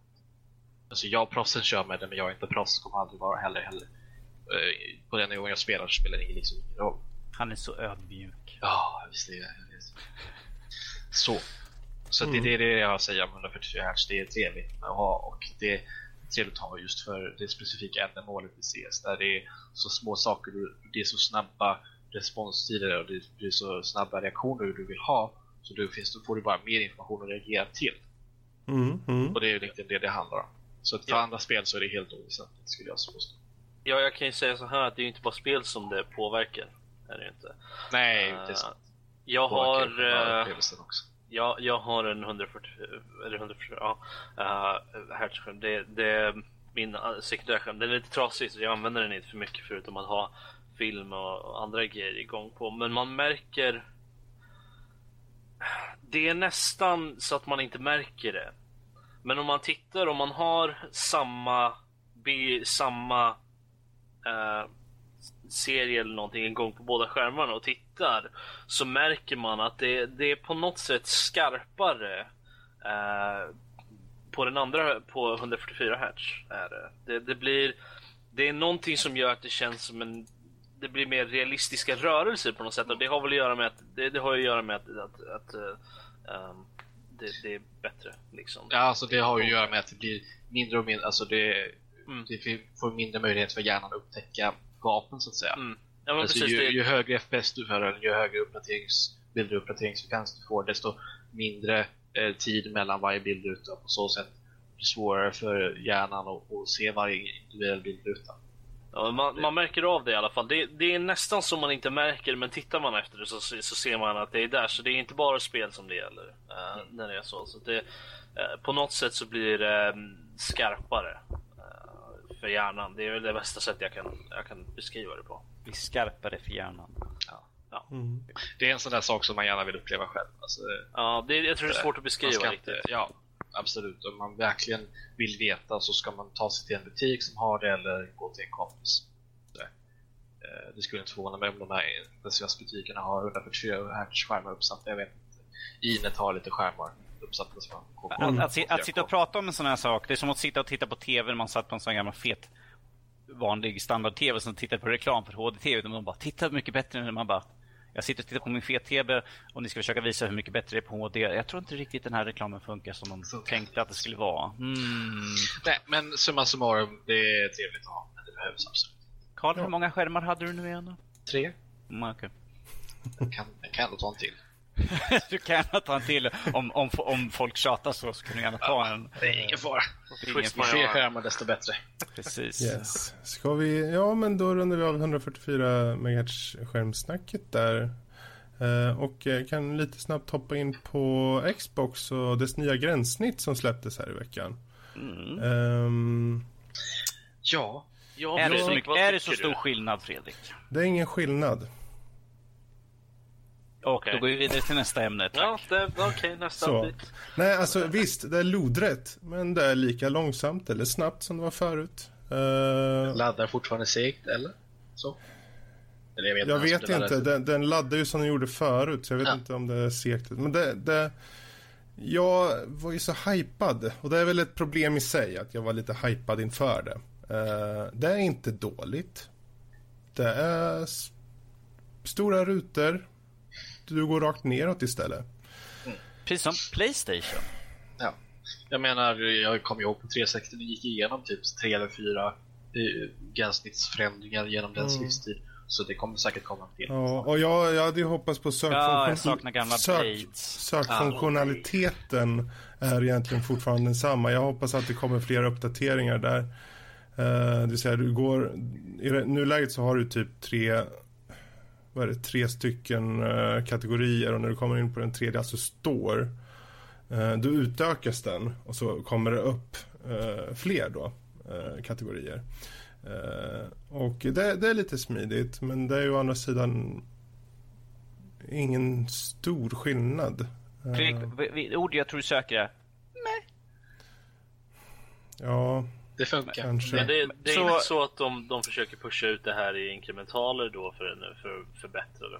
Jag hoppas ju det. Jag hoppas, de har ju sagt så mycket om att det ska vara en, upp till 50% snabbare och där. där jag, jag satt dels igår och så idag och, och faktiskt testa fullt ut. Jag testade med appar, starta upp dem, starta Youtube för att se om det var någon skillnad i, i det här. Men det var som förut. Um, så det kan ju vara att det kanske är någon först, bara första uppdateringen. Och sen hade jag hoppats också, men jag vet inte när, när ska man kunna ta och spela de här bakåtkompatibla spelen? Det skulle du kunna ha gjort nu från uh, Borde inte jag kunna se Dirt 3 då? Uh, är inte det månadens spel? Det är månadens spel, ja. Ja, för jag har fast, gått fast igenom... Det, jag, jag vet inte ifall det gäller nu från direkt nu, men att det var väl att framåt så skulle det väl vara så. Att ja. de skulle gälla. Ja, jag tittar i alla fall. Jag har gått in på Games for För det, den ska ligga på, på, när du är in på din spellista ska det, ska det ligga som en vid sidan av, liksom redo att installera ska det finnas. För mm. de gick ut, jag, jag läste om, eller jag kollade på ett klipp som de visade upp, där sa de att här är det som gäller och Precis. de ska kunna ligga, eh, digitala eh, spel ska ligga vid sidan, det, redo det måste, för att installeras. Det måste inte ha kommit till Sverige eller något, för det, jag har det, inte det. Och jag går in på sagt, Games with Gold också, och där finns den inte med. Det, du behöver inte ha kommit hit än, utan vanligtvis är det först i USA de mm. skickar ut sånt där, så kommer det väl senare hit. Men, det måste äh, vara så. Men det jag kan inte svara, jag har ingen boner så. Nej. Vi, får, vi får se hur det kommer framöver. Det är möjligt att det här kanske bara var en visuell uppdatering. Att, kanske. Att, kanske. Och sen att själva, uh, att, de, att de pushar uh, den bakre mm. biten. Det, det tråkiga är att funktionaliteten är densamma. Det, det gör att jag inte får någon så här superupplevelse. Man hade ju hoppats att de skulle, i och med att de sagt att det ska vara så eh, ex, vad säger, Windowsifierat Mm. och så. Så hade jag hoppats att det skulle vara lite mer eh, intuitivt på vissa saker. Till exempel om man ska komma åt sidomenyer som nu sitter rakt på vänster sida. När du klickar åt vänster sida så kommer det fram en meny på den sidan då liksom. Mm. Där du har karaktär och så. Men de har tagit bort val istället. Som till exempel för att komma åt inställningar och sånt. Då måste du klicka ner ändå flera hack ner för att nå det. Jag tänker varför har de jag vet inte varför de har tagit den vägen. Det, de, de här sakerna med profilen och så däremot. Som har, och framförallt hur du ska chatta och skapa grupper. Det är väldigt snabbt däremot. Där har du ju på, på den här vänsterklicken då. Så bara klickar mm. och sen når du alla som du känner på en gång. Och jag tror det är väl den vägen de har gått med just det här community-känslan. För det är mycket community. Du klickar och får gå vidare till en skärm som är community-skärmen. Och där kan du se alla andras uppdateringar vad de har gjort och så. Uh, och den, den kommer man åt snabbt. Men mm. det är väl egentligen stora. Så det är väl ett svalt bemötande jag har hittills. Men det ska bli intressant i alla fall att se nu när hypen lägger sig och faktiskt man kan se på det lite mer rakt sen när bakåtkompatibiliteten blir tydlig. För jag har ju Dessutom, jag vet ju att jag har ett par arcade-spel på 360 som jag hoppas jag ska kunna komma åt. Bland annat Plants vs Zombies som jag vet ska vara en av de bakåtkompatibla titlarna. Men den finns inte än. Jag borde, ha, jag borde ha kollat upp att det här fanns. För jag skulle jag kunna kolla med min bror. För han, har ju, mm. han äger ju faktiskt ett, ett, ett Xbox One också.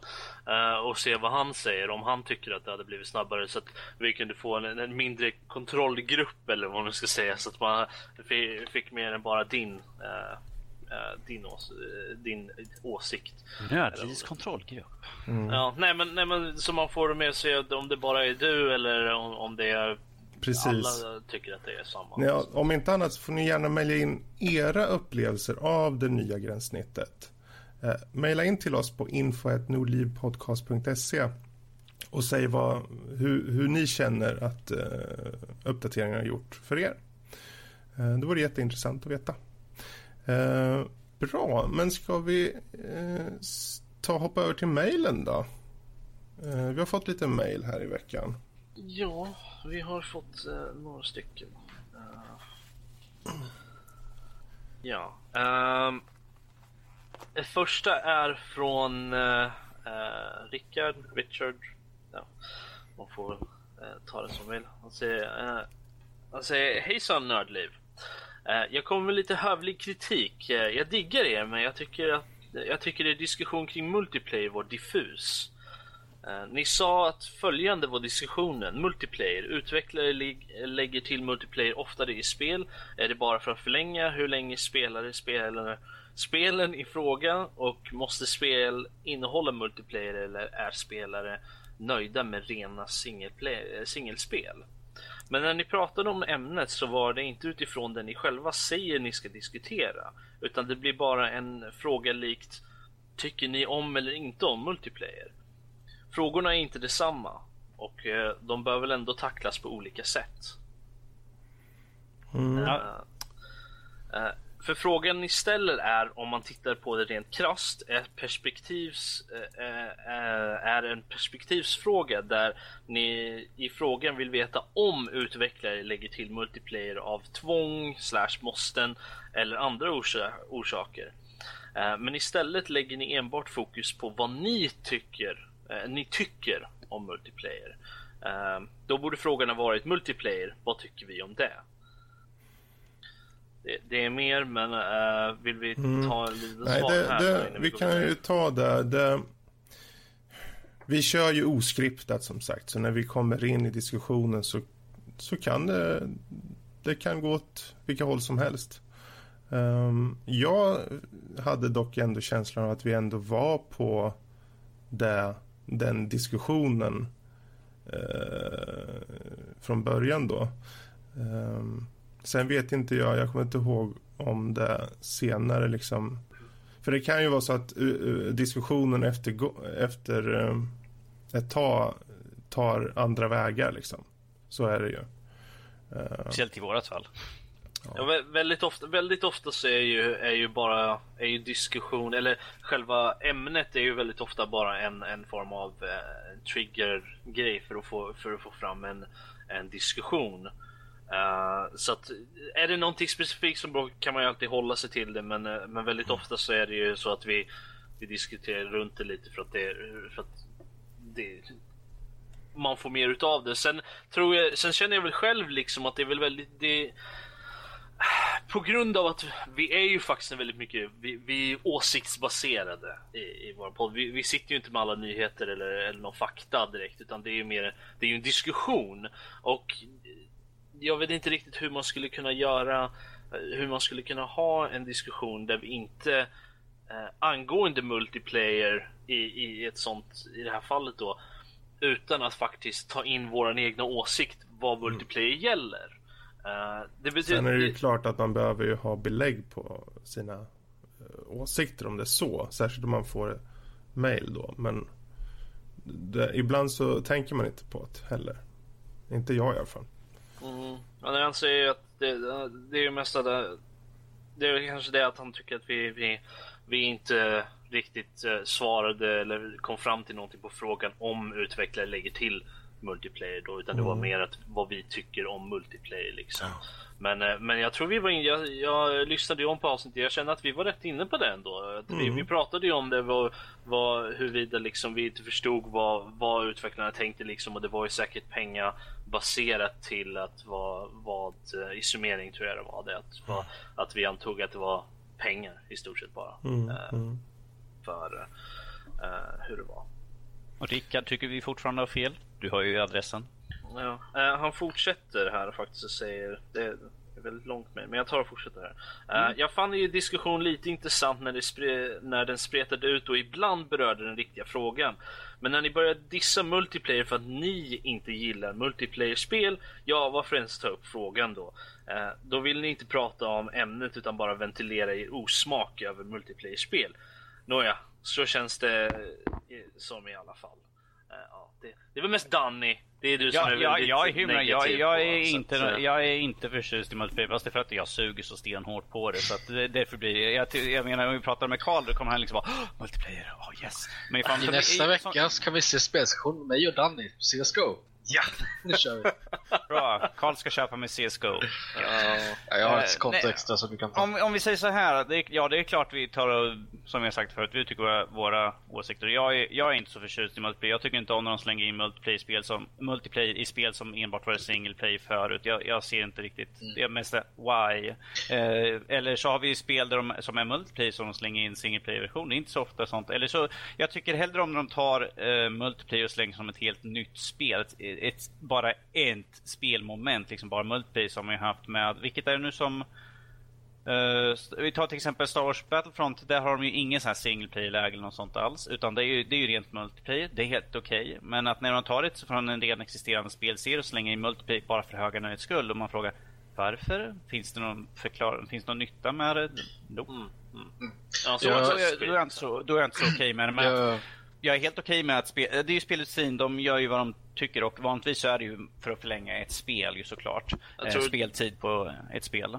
De går ju lite efter trender också. Så att jag antar att de mm, så, ja. det, det, är väl ofta att de ser att multiplayer, åh oh, multiplayer är väldigt stort nu, kom igen. Jag var inte med på förra veckans eh, podd, men jag kan ju lägga till och jag tycker också, jag tror inte jag kommer lägga till mer än vad som redan har sagts. Liksom. Men det, i vissa fall så känns det som att de bara klistrar på multiplayer för att förlänga livslängden av spelet. Och det, det är negativt i min, min, min, ur min synpunkt för att eh, det tar ifrån utvecklingstid från annat single player. Mm. Och, och, då, och, plus ja. att multiplayer i sig kanske är kass. Så man kollar på typ ett bra exempel för, från min del är Spec Ops The Line. Jag vet inte hur många som spelade det spelet. Mm, jag spelar ja. ja. Dock inte någon multi. Men... Nej, men alltså single player storyn, det som glänste i det spelet var ju verkligen storyn och den, eh, de, den symboliken, metaforen och liksom hur överraskande det var på grund av att man trodde att det skulle vara en klassisk eh, gung-ho eh, shooter i Call of Duty-stuk. Men det visade sig vara något helt annat. Och sen så av någon anledning så har de klistrat på en värdelös multiplayer som var död efter en vecka efter spelet släpptes. Mm. Där, där är problemet är ju vanligtvis att multiplayerna är ju, är ju vanligtvis outsourcade. Jag kommer inte ihåg vilket det var, men det var ganska nyligen något spel som hade multiplayer tillagd och det var ju något annat företag som har gjort och det var ju totalt värdelöst och passade inte in. Och de hade ju problem att implementera vilket varför det var så dåligt. Ja, jag bara det... komma ihåg vilket det var. Eh, jag vet att Mass Effect 3 var väl outsourcat här för mig. Ja, fast det, det, vissa, vissa gör det ju väldigt bra ändå. Nu, Mass Effect nu, var ju bra. Nu får vi säga så här. Mass Effect 3 hade ju inte ett klassiskt multiplayer utan det var mer ett hård mode. Utan det var ju NPC du mötte. Nu, nu börjar vi komma in på det ja, som vi pratade om förra ja, veckan. Fall, vi, men vi, eh, vi, vi, runda av mejlet där så. ja, vi gör så. Uh, men men, förlåt det var något jag störde mig på. Jag ville ändå säga vad jag tyckte då ni ändå Eh, efterfrågat det. Ja, det är alltid bra. Få in ja, yes. jättebra. Det är så välkommet. Så. Ja. Men, eh, om vi ska vända på detta och se på resten av innehållet i senaste avsnittet så var det kul att lyssna. Eh, särskilt i övriga nördämnen var det kul. Jag tyckte om snacket om Warcraft J. Jag antar, jag vet inte. Nej, jag tror jag. Uh, det, samt ert snack... Det är smiley om... som inte överförs ordentligt. Ah, okej. Okay, ah, okay. Uh, så smiley face, antar jag. Samt ert snack om nördgegga, hihi. Uh, uh. Just det. Sen snackade ni Bond och det var, och var lite härligt dissiga utan rim och reson, haha. Uh, som kan vara underhållande. Särskilt i och med att ni egentligen inte sa så mycket om filmen och vad den faktiskt handlade om. Så att, ja. Uh, men, det blir så lätt att spoila i så fall om man pratar ja, om filmen. Jo, uh, men där var det allmänt snack och inget förplanerat som jag antar att er diskussion ska vara. Uh, det är så med allt i stort sett vi gör. Det, det, det, i, vi, vi har, vi har okej, okay, här är en prompt, vi pratar om det här och så, så spånar vi ut från det bara.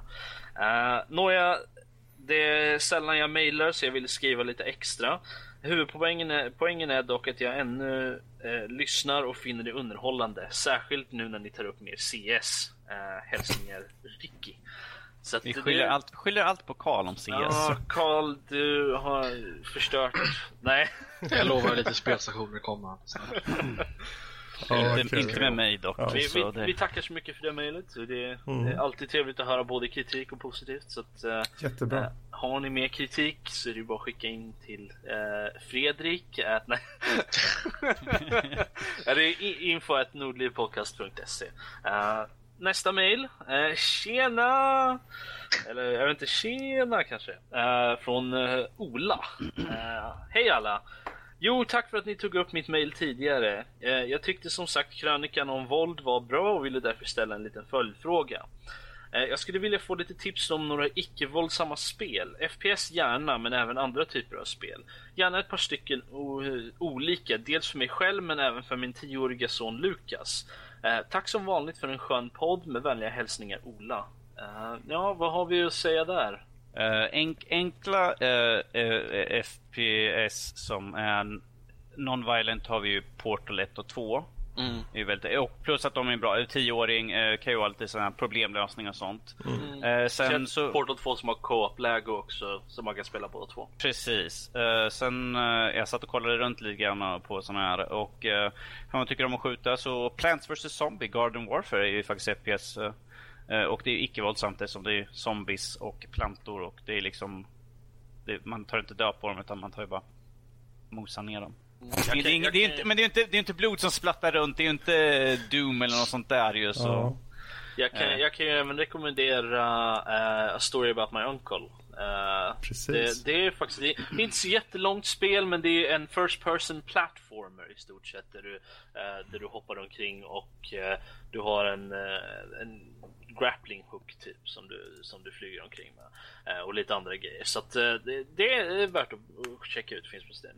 Eh, jag kommer att tänka på en till, för han ville ha för sin son. Då, då, ett bra co-op-spel, Brothers A Tales of Two Sons, är ett väldigt bra spel. Det är top-down, tredjepersonsvyare. Mm. Men att man styr varsin karaktär. Ja. Så det kan vara kul att spela ifall man har någonting att spela ihop. Ju, så. Mm. Mm. Vidare, något som jag kan rekommendera är Animal Crossing. Så ska komma CSGO. I den, i den eh, vi kör Doom 3, Red Orchestra 2, eh, Insurgency, Call of Duty Left, Left 4 Dead 1 och 2. Eh, Call of Duty Wall at War funkar också bra när man springer loss kroppsdelar. Ja, nej, men i, I vevan med Animal Crossing så kan jag även rekommendera Harvest Moon-spelen. Uh, och uh, jag tror deras andra, för de har ju splittats nu med Harvest Moon är de uh, västerländskt baser, eh, producerade spel, eller utvecklade spelen medan de japanska spelen nu är Story of Season, vilket är också bra. Uh, så att de kan ju vara värda. Det, det uh, du är bonde helt enkelt. Mm. Värt att kolla upp. Jag, jag gillar de spelen. Alla de här oändliga simulatorspelen på Steam kan ju köra också. Som Euro ja, Truck Simulator finns... och Farming Simulator. Det finns ju hur mycket som helst sådana där spel. Det, ja. det, det, när det kommer till FPS så är det väl lite limited tror jag vad som faktiskt är, är non-violent. Men ja. tittar man utanför den genren så, eh, sen, så finns det ju hur mycket som helst. Han, han, vill, han, vill ju också, han vill ju också ha några för sig själv. Mm. Uh, då, jag gissar FPS, då kan jag ju säga Payday the Heist eller Payday 2. Det är bra spel. Mm. Helst ifall man har någon att spela med i så fall. Ja, Eller ifall man tycker om att spela så kan jag fortsätta säga, som jag sa förut, Left 4 Dead är väldigt rolig ifall man spelar med någon, eller man kan ju spela själv. Vill han inte ha icke Ja men han, har, han skrev gärna ett dels för mig själv.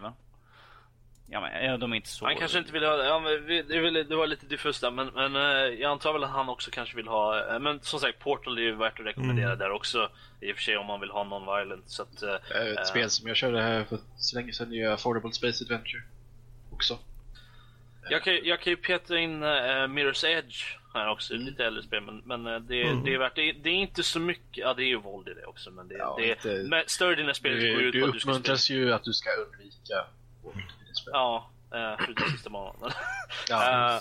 uh, men, Kanske spel som Gone Home kan vara inne ja. där det handlar ja, om mer stämning och berättelse och då är första person. Och Dear Esther. Uh, vad heter den? Everybody's Gone to the Rapture är Ja, också. The Vanishing of Ethan Carter och eh, vad heter det nya spelet från Crow Team? Uh, Talos Principle. Ja, Jag kan, jag kan ju, man kan ju sätta en liten varningsstämpel på dem att några av dem har ju lite smått uh, eerie element. Ah. Speciellt Vanishing of Ethan Carter har ju lite, det, atmosfären där Ja. är lite eerie och lite... Robert, för alltid dig lite eerie. Speciellt din Chrome Dome där. Men eh, ja. I nästa avsnitt kommer Danny avslöja vad han använder för polera. Han sitter, han sitter med en sån här poleringsmaskin. Ja. Jag har en sån här för bowlingklot stoppar i huvudet? Ska vi ta och hoppa till sista mejlet då? Eh, ja, det är från eh, Erik här. Han säger Fallout, yeah! Eh, det, är, det är supertacon här. Hej på er, tacon här. Uh, kör ni Fallout 4? Jag har redan lirat 30 plus timmar. Jo, jag ska köpa mig en Kom tillbaka gaming... när du har kört 700 timmar så ska Ja, vi eller hur? snacka speltid. Ja. Jo, jag, kö- jag ska köpa mig en ny gamingmus. Eh, några rekommendationer? Ska jag, ska jag börja? Börja du. Okej. Det här är faktiskt en sak som jag tänkte ta upp i min spelserie, eller min, min serie om, om CSGO. Grejen med möss är att jag kan inte rekommendera mus åt dig, för alla händer ser olika ut. Men eh, saker som du kanske vill ta i hänsyn är ju dels pris, eh, men också så här eh, generell passform. Det, en mus som jag hade, nu har jag inte kvar den för jag det är en kompis, men musen som jag hade innan har inte de här stöden för lillfinger och ringfinger. Och när jag inte hade dem så märkte jag att jag fick eh, ont i, i fingrarna efter ett tag och man tvungen att, greppa musen så hårt här från sidan.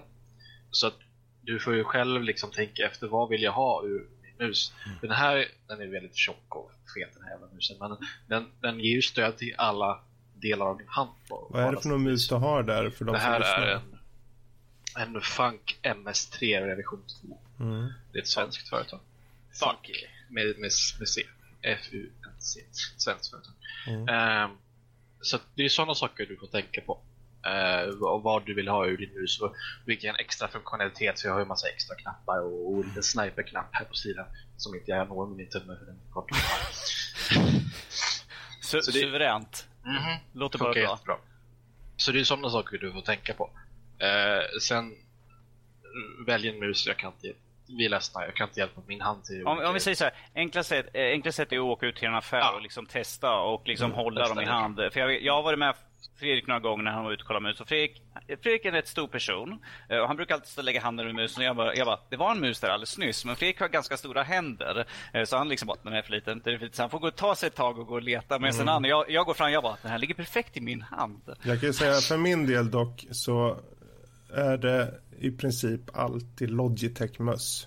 Eh, jag har nu, och den kan jag rekommendera starkt, det är Logitechs G500S. Den finns för runt uh, 600-700 spänn.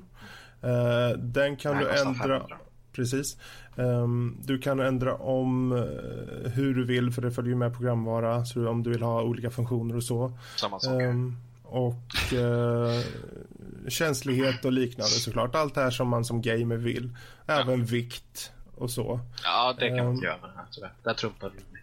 Okej. Men Det är en eh, skitmus du har alltså. eh, framförallt är det ju en fråga om passform såklart. Den här passar mig som har ganska stora händer som Danny säger.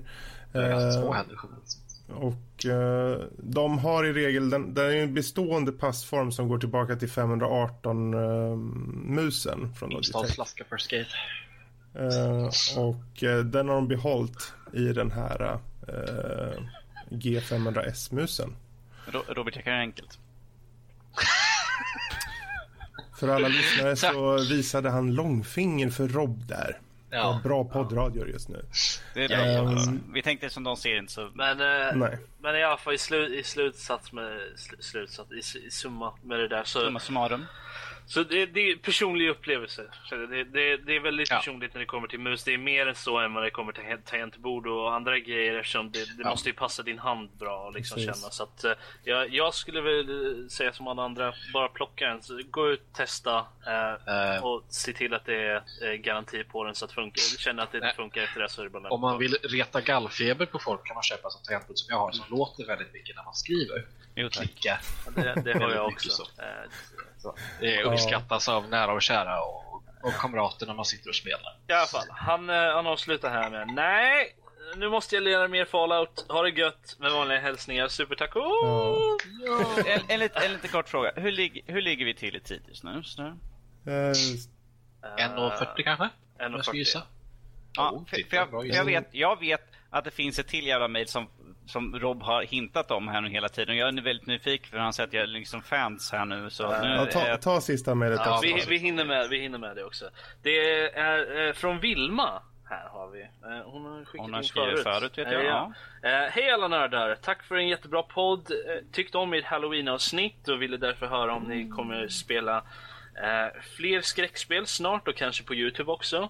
Eh, ja, det- Eh, vi, vi kan ju ta, eh, vi hade ju vi försökte göra en liten spelsektion eh, i Halloween när vi skulle spela, eller nu säger jag vi skulle spela, vi skulle försöka få Fredriks lilla dotter att spela ett skräckspel men att Fredriks dator ville inte spela in det här spelet. Det ville inte funka, det var ingen ljud, eh, bilden funkade inte riktigt eller hur det var och eh, Mm. Cap, Capture ville helt enkelt inte fånga upp det så vi fick tyvärr inte se när vi Ja. försökte skrämma hans dotter. Men att skräckspel, sure. Robert kommer ju inte spela. Eh, Robert kan ju tvingas spela någon skräckspel, herregud. Nej, nej, nej, nej. Jag vill se, jag vill helt enkelt bara se en, en spelsession med dig och Fredrik där, eh, där Danny sitter helt bara, okej, ja, mhm. och Fredrik bara "Ah!"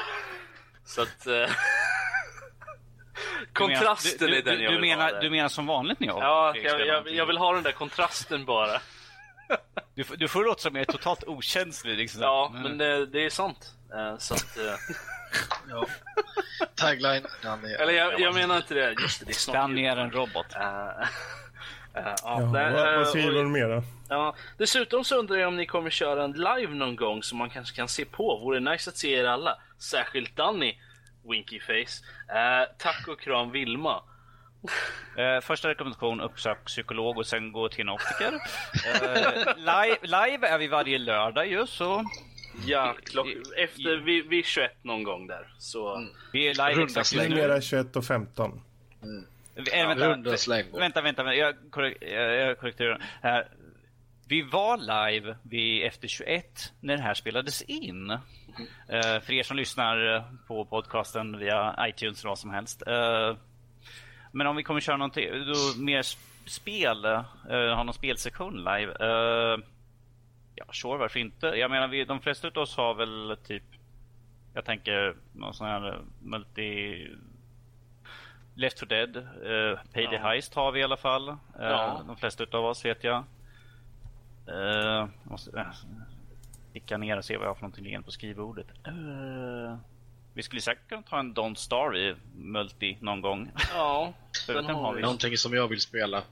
CSGO, CSGO Mouse. Nej, eh, då, eh, vad heter det? Keep talking and no one, no one explodes. Ja, jösses. Jag har sett det också. Då ska det, man helst ha en VR i så fall. Ja. Ah, måste ju inte. Sen om frågan mot förmodan är om vi faktiskt spela, eh, kommer spela in live live, som att vi sitter på en scen och spelar in. Ja, du tycker så. Eh, det vet jag inte. Det Sitter beror runt på om vi hittar något sammanhang för det. Eh, jag, jag kan ju säga så här att eh, eh, rent... Det, det kan bli svårt att organisera, är väl det som är... Det, det Jag som, bor ju utanför Stockholm och Ja. jag vet inte var alla andra bor. jag bor Örebro. i Stockholm. Örebro. Ja, så att, Vi är två örebroare, två stockholmare här omkring. Så. så att det, det, det rent liksom på det sättet så kan det bli svårt att organisera men det är såklart att det är möjligt om vi har en, en venue eller något sånt där. Där, det är Ja, sånt där. Vi blir, blir vi tillräckligt stora så jag menar, jag, jag hörde rykten om att vi var väldigt eh, eh, högt upp i iTunes-listan här för, för spelpodcasts eh, nyligen. Så Ja, Fre- det Fre- går Fredrik dock lite upp och ner, men vi är på Fredrik har- 50 plats just nu. Klipp, Femtio. klipp, och klist- klippt och klistrat tror jag. Ja, nej, Jaha. så Det det, går upp och ner. Det är bara att hoppa ut och titta så ser ni oss. Men, men om vi går tillbaka till spela live, alltså bara liksom vi har en live-sektion alltså någon gång under någon vecka och sätter oss allihopa och spelar. Det är sure, det går ju säkert att fixa. ja. Det Bara vi hittar något spel. Rocket League. Det har inte. Okej. kräver ju att vi det. äger det också allihop. Äsch. Såvida inte du vill Left- punga ut. Jag som menar, sagt, Left tar 4 gärna Dead. gift. Vilka har Left 4 Dead? Left 4 Dead? Ja, allihopa. Alla, alla håller upp handen här. Payday the Heist. Japp. Ja, Eh, tvåan precis. vet jag i alla fall. Att jag- Ja, men den äger jag också så. Jag äger båda två. Så. Det är ju någonting vi kan spela och det kan man ju spela ett bra tag, några rundor. Mm. Robert, vi får börja träna igen. Så där. Vi var ju ja. totalt värdelösa sist. Så. Du var värdelös, jag var väldigt bra. Uh. Men äh, där har vi det mejlet i alla fall. Så tar vi och rundar av mejlsessionen där. Äh, ja. Jättebra med alla mejl som vi får in. Vi är jättetacksamma. Och äh, faktiskt nöjda att vi får så många. Så tack ska ni ha. Ja, um, Fortsätt. Alla CS-relaterade mejl kan ni skicka till Karl. Precis. Vill ni fråga något mer specifikt CS-relaterat, skicka till karl.nordlivpodcast.se. Har ni fler beundrarmejl för Danny så skicka dem till danny.nordlivpodcast.se. Precis. Eh, efter ni har varit hos en, en terapeut. ja. Bara Men eh, är det så att äh, ni vill ha mer av oss äh, än det ni idag har så hoppa in på vår hemsida nordlivpodcast.se så hittar ni länkar till all form av media, allt för iTunes och Youtube och Steam och Facebook och så vidare. Och utöver att ni då självklart kan gilla och prenumerera på oss antingen via iTunes eller Youtube eller Twitch så kan ni då på vår hemsida även skriva in er mail och få en prenumeration på sidan i sig självt då. Eh, så får ni nyheter, artiklar och krönikor direkt till er mailbox. Och eh, som sagt, är det så att ni vill kontakta oss, ta antingen info nordlivpodcast.se eller förnamn nordlivpodcast.se så når ni oss. Eh, och eh, precis som med mejlen här så vi är tacksamma för all feedback och förslag från er som möjligt. Eh, men där tar vi och rundar av podden och eh, grabbarna här säger hej då.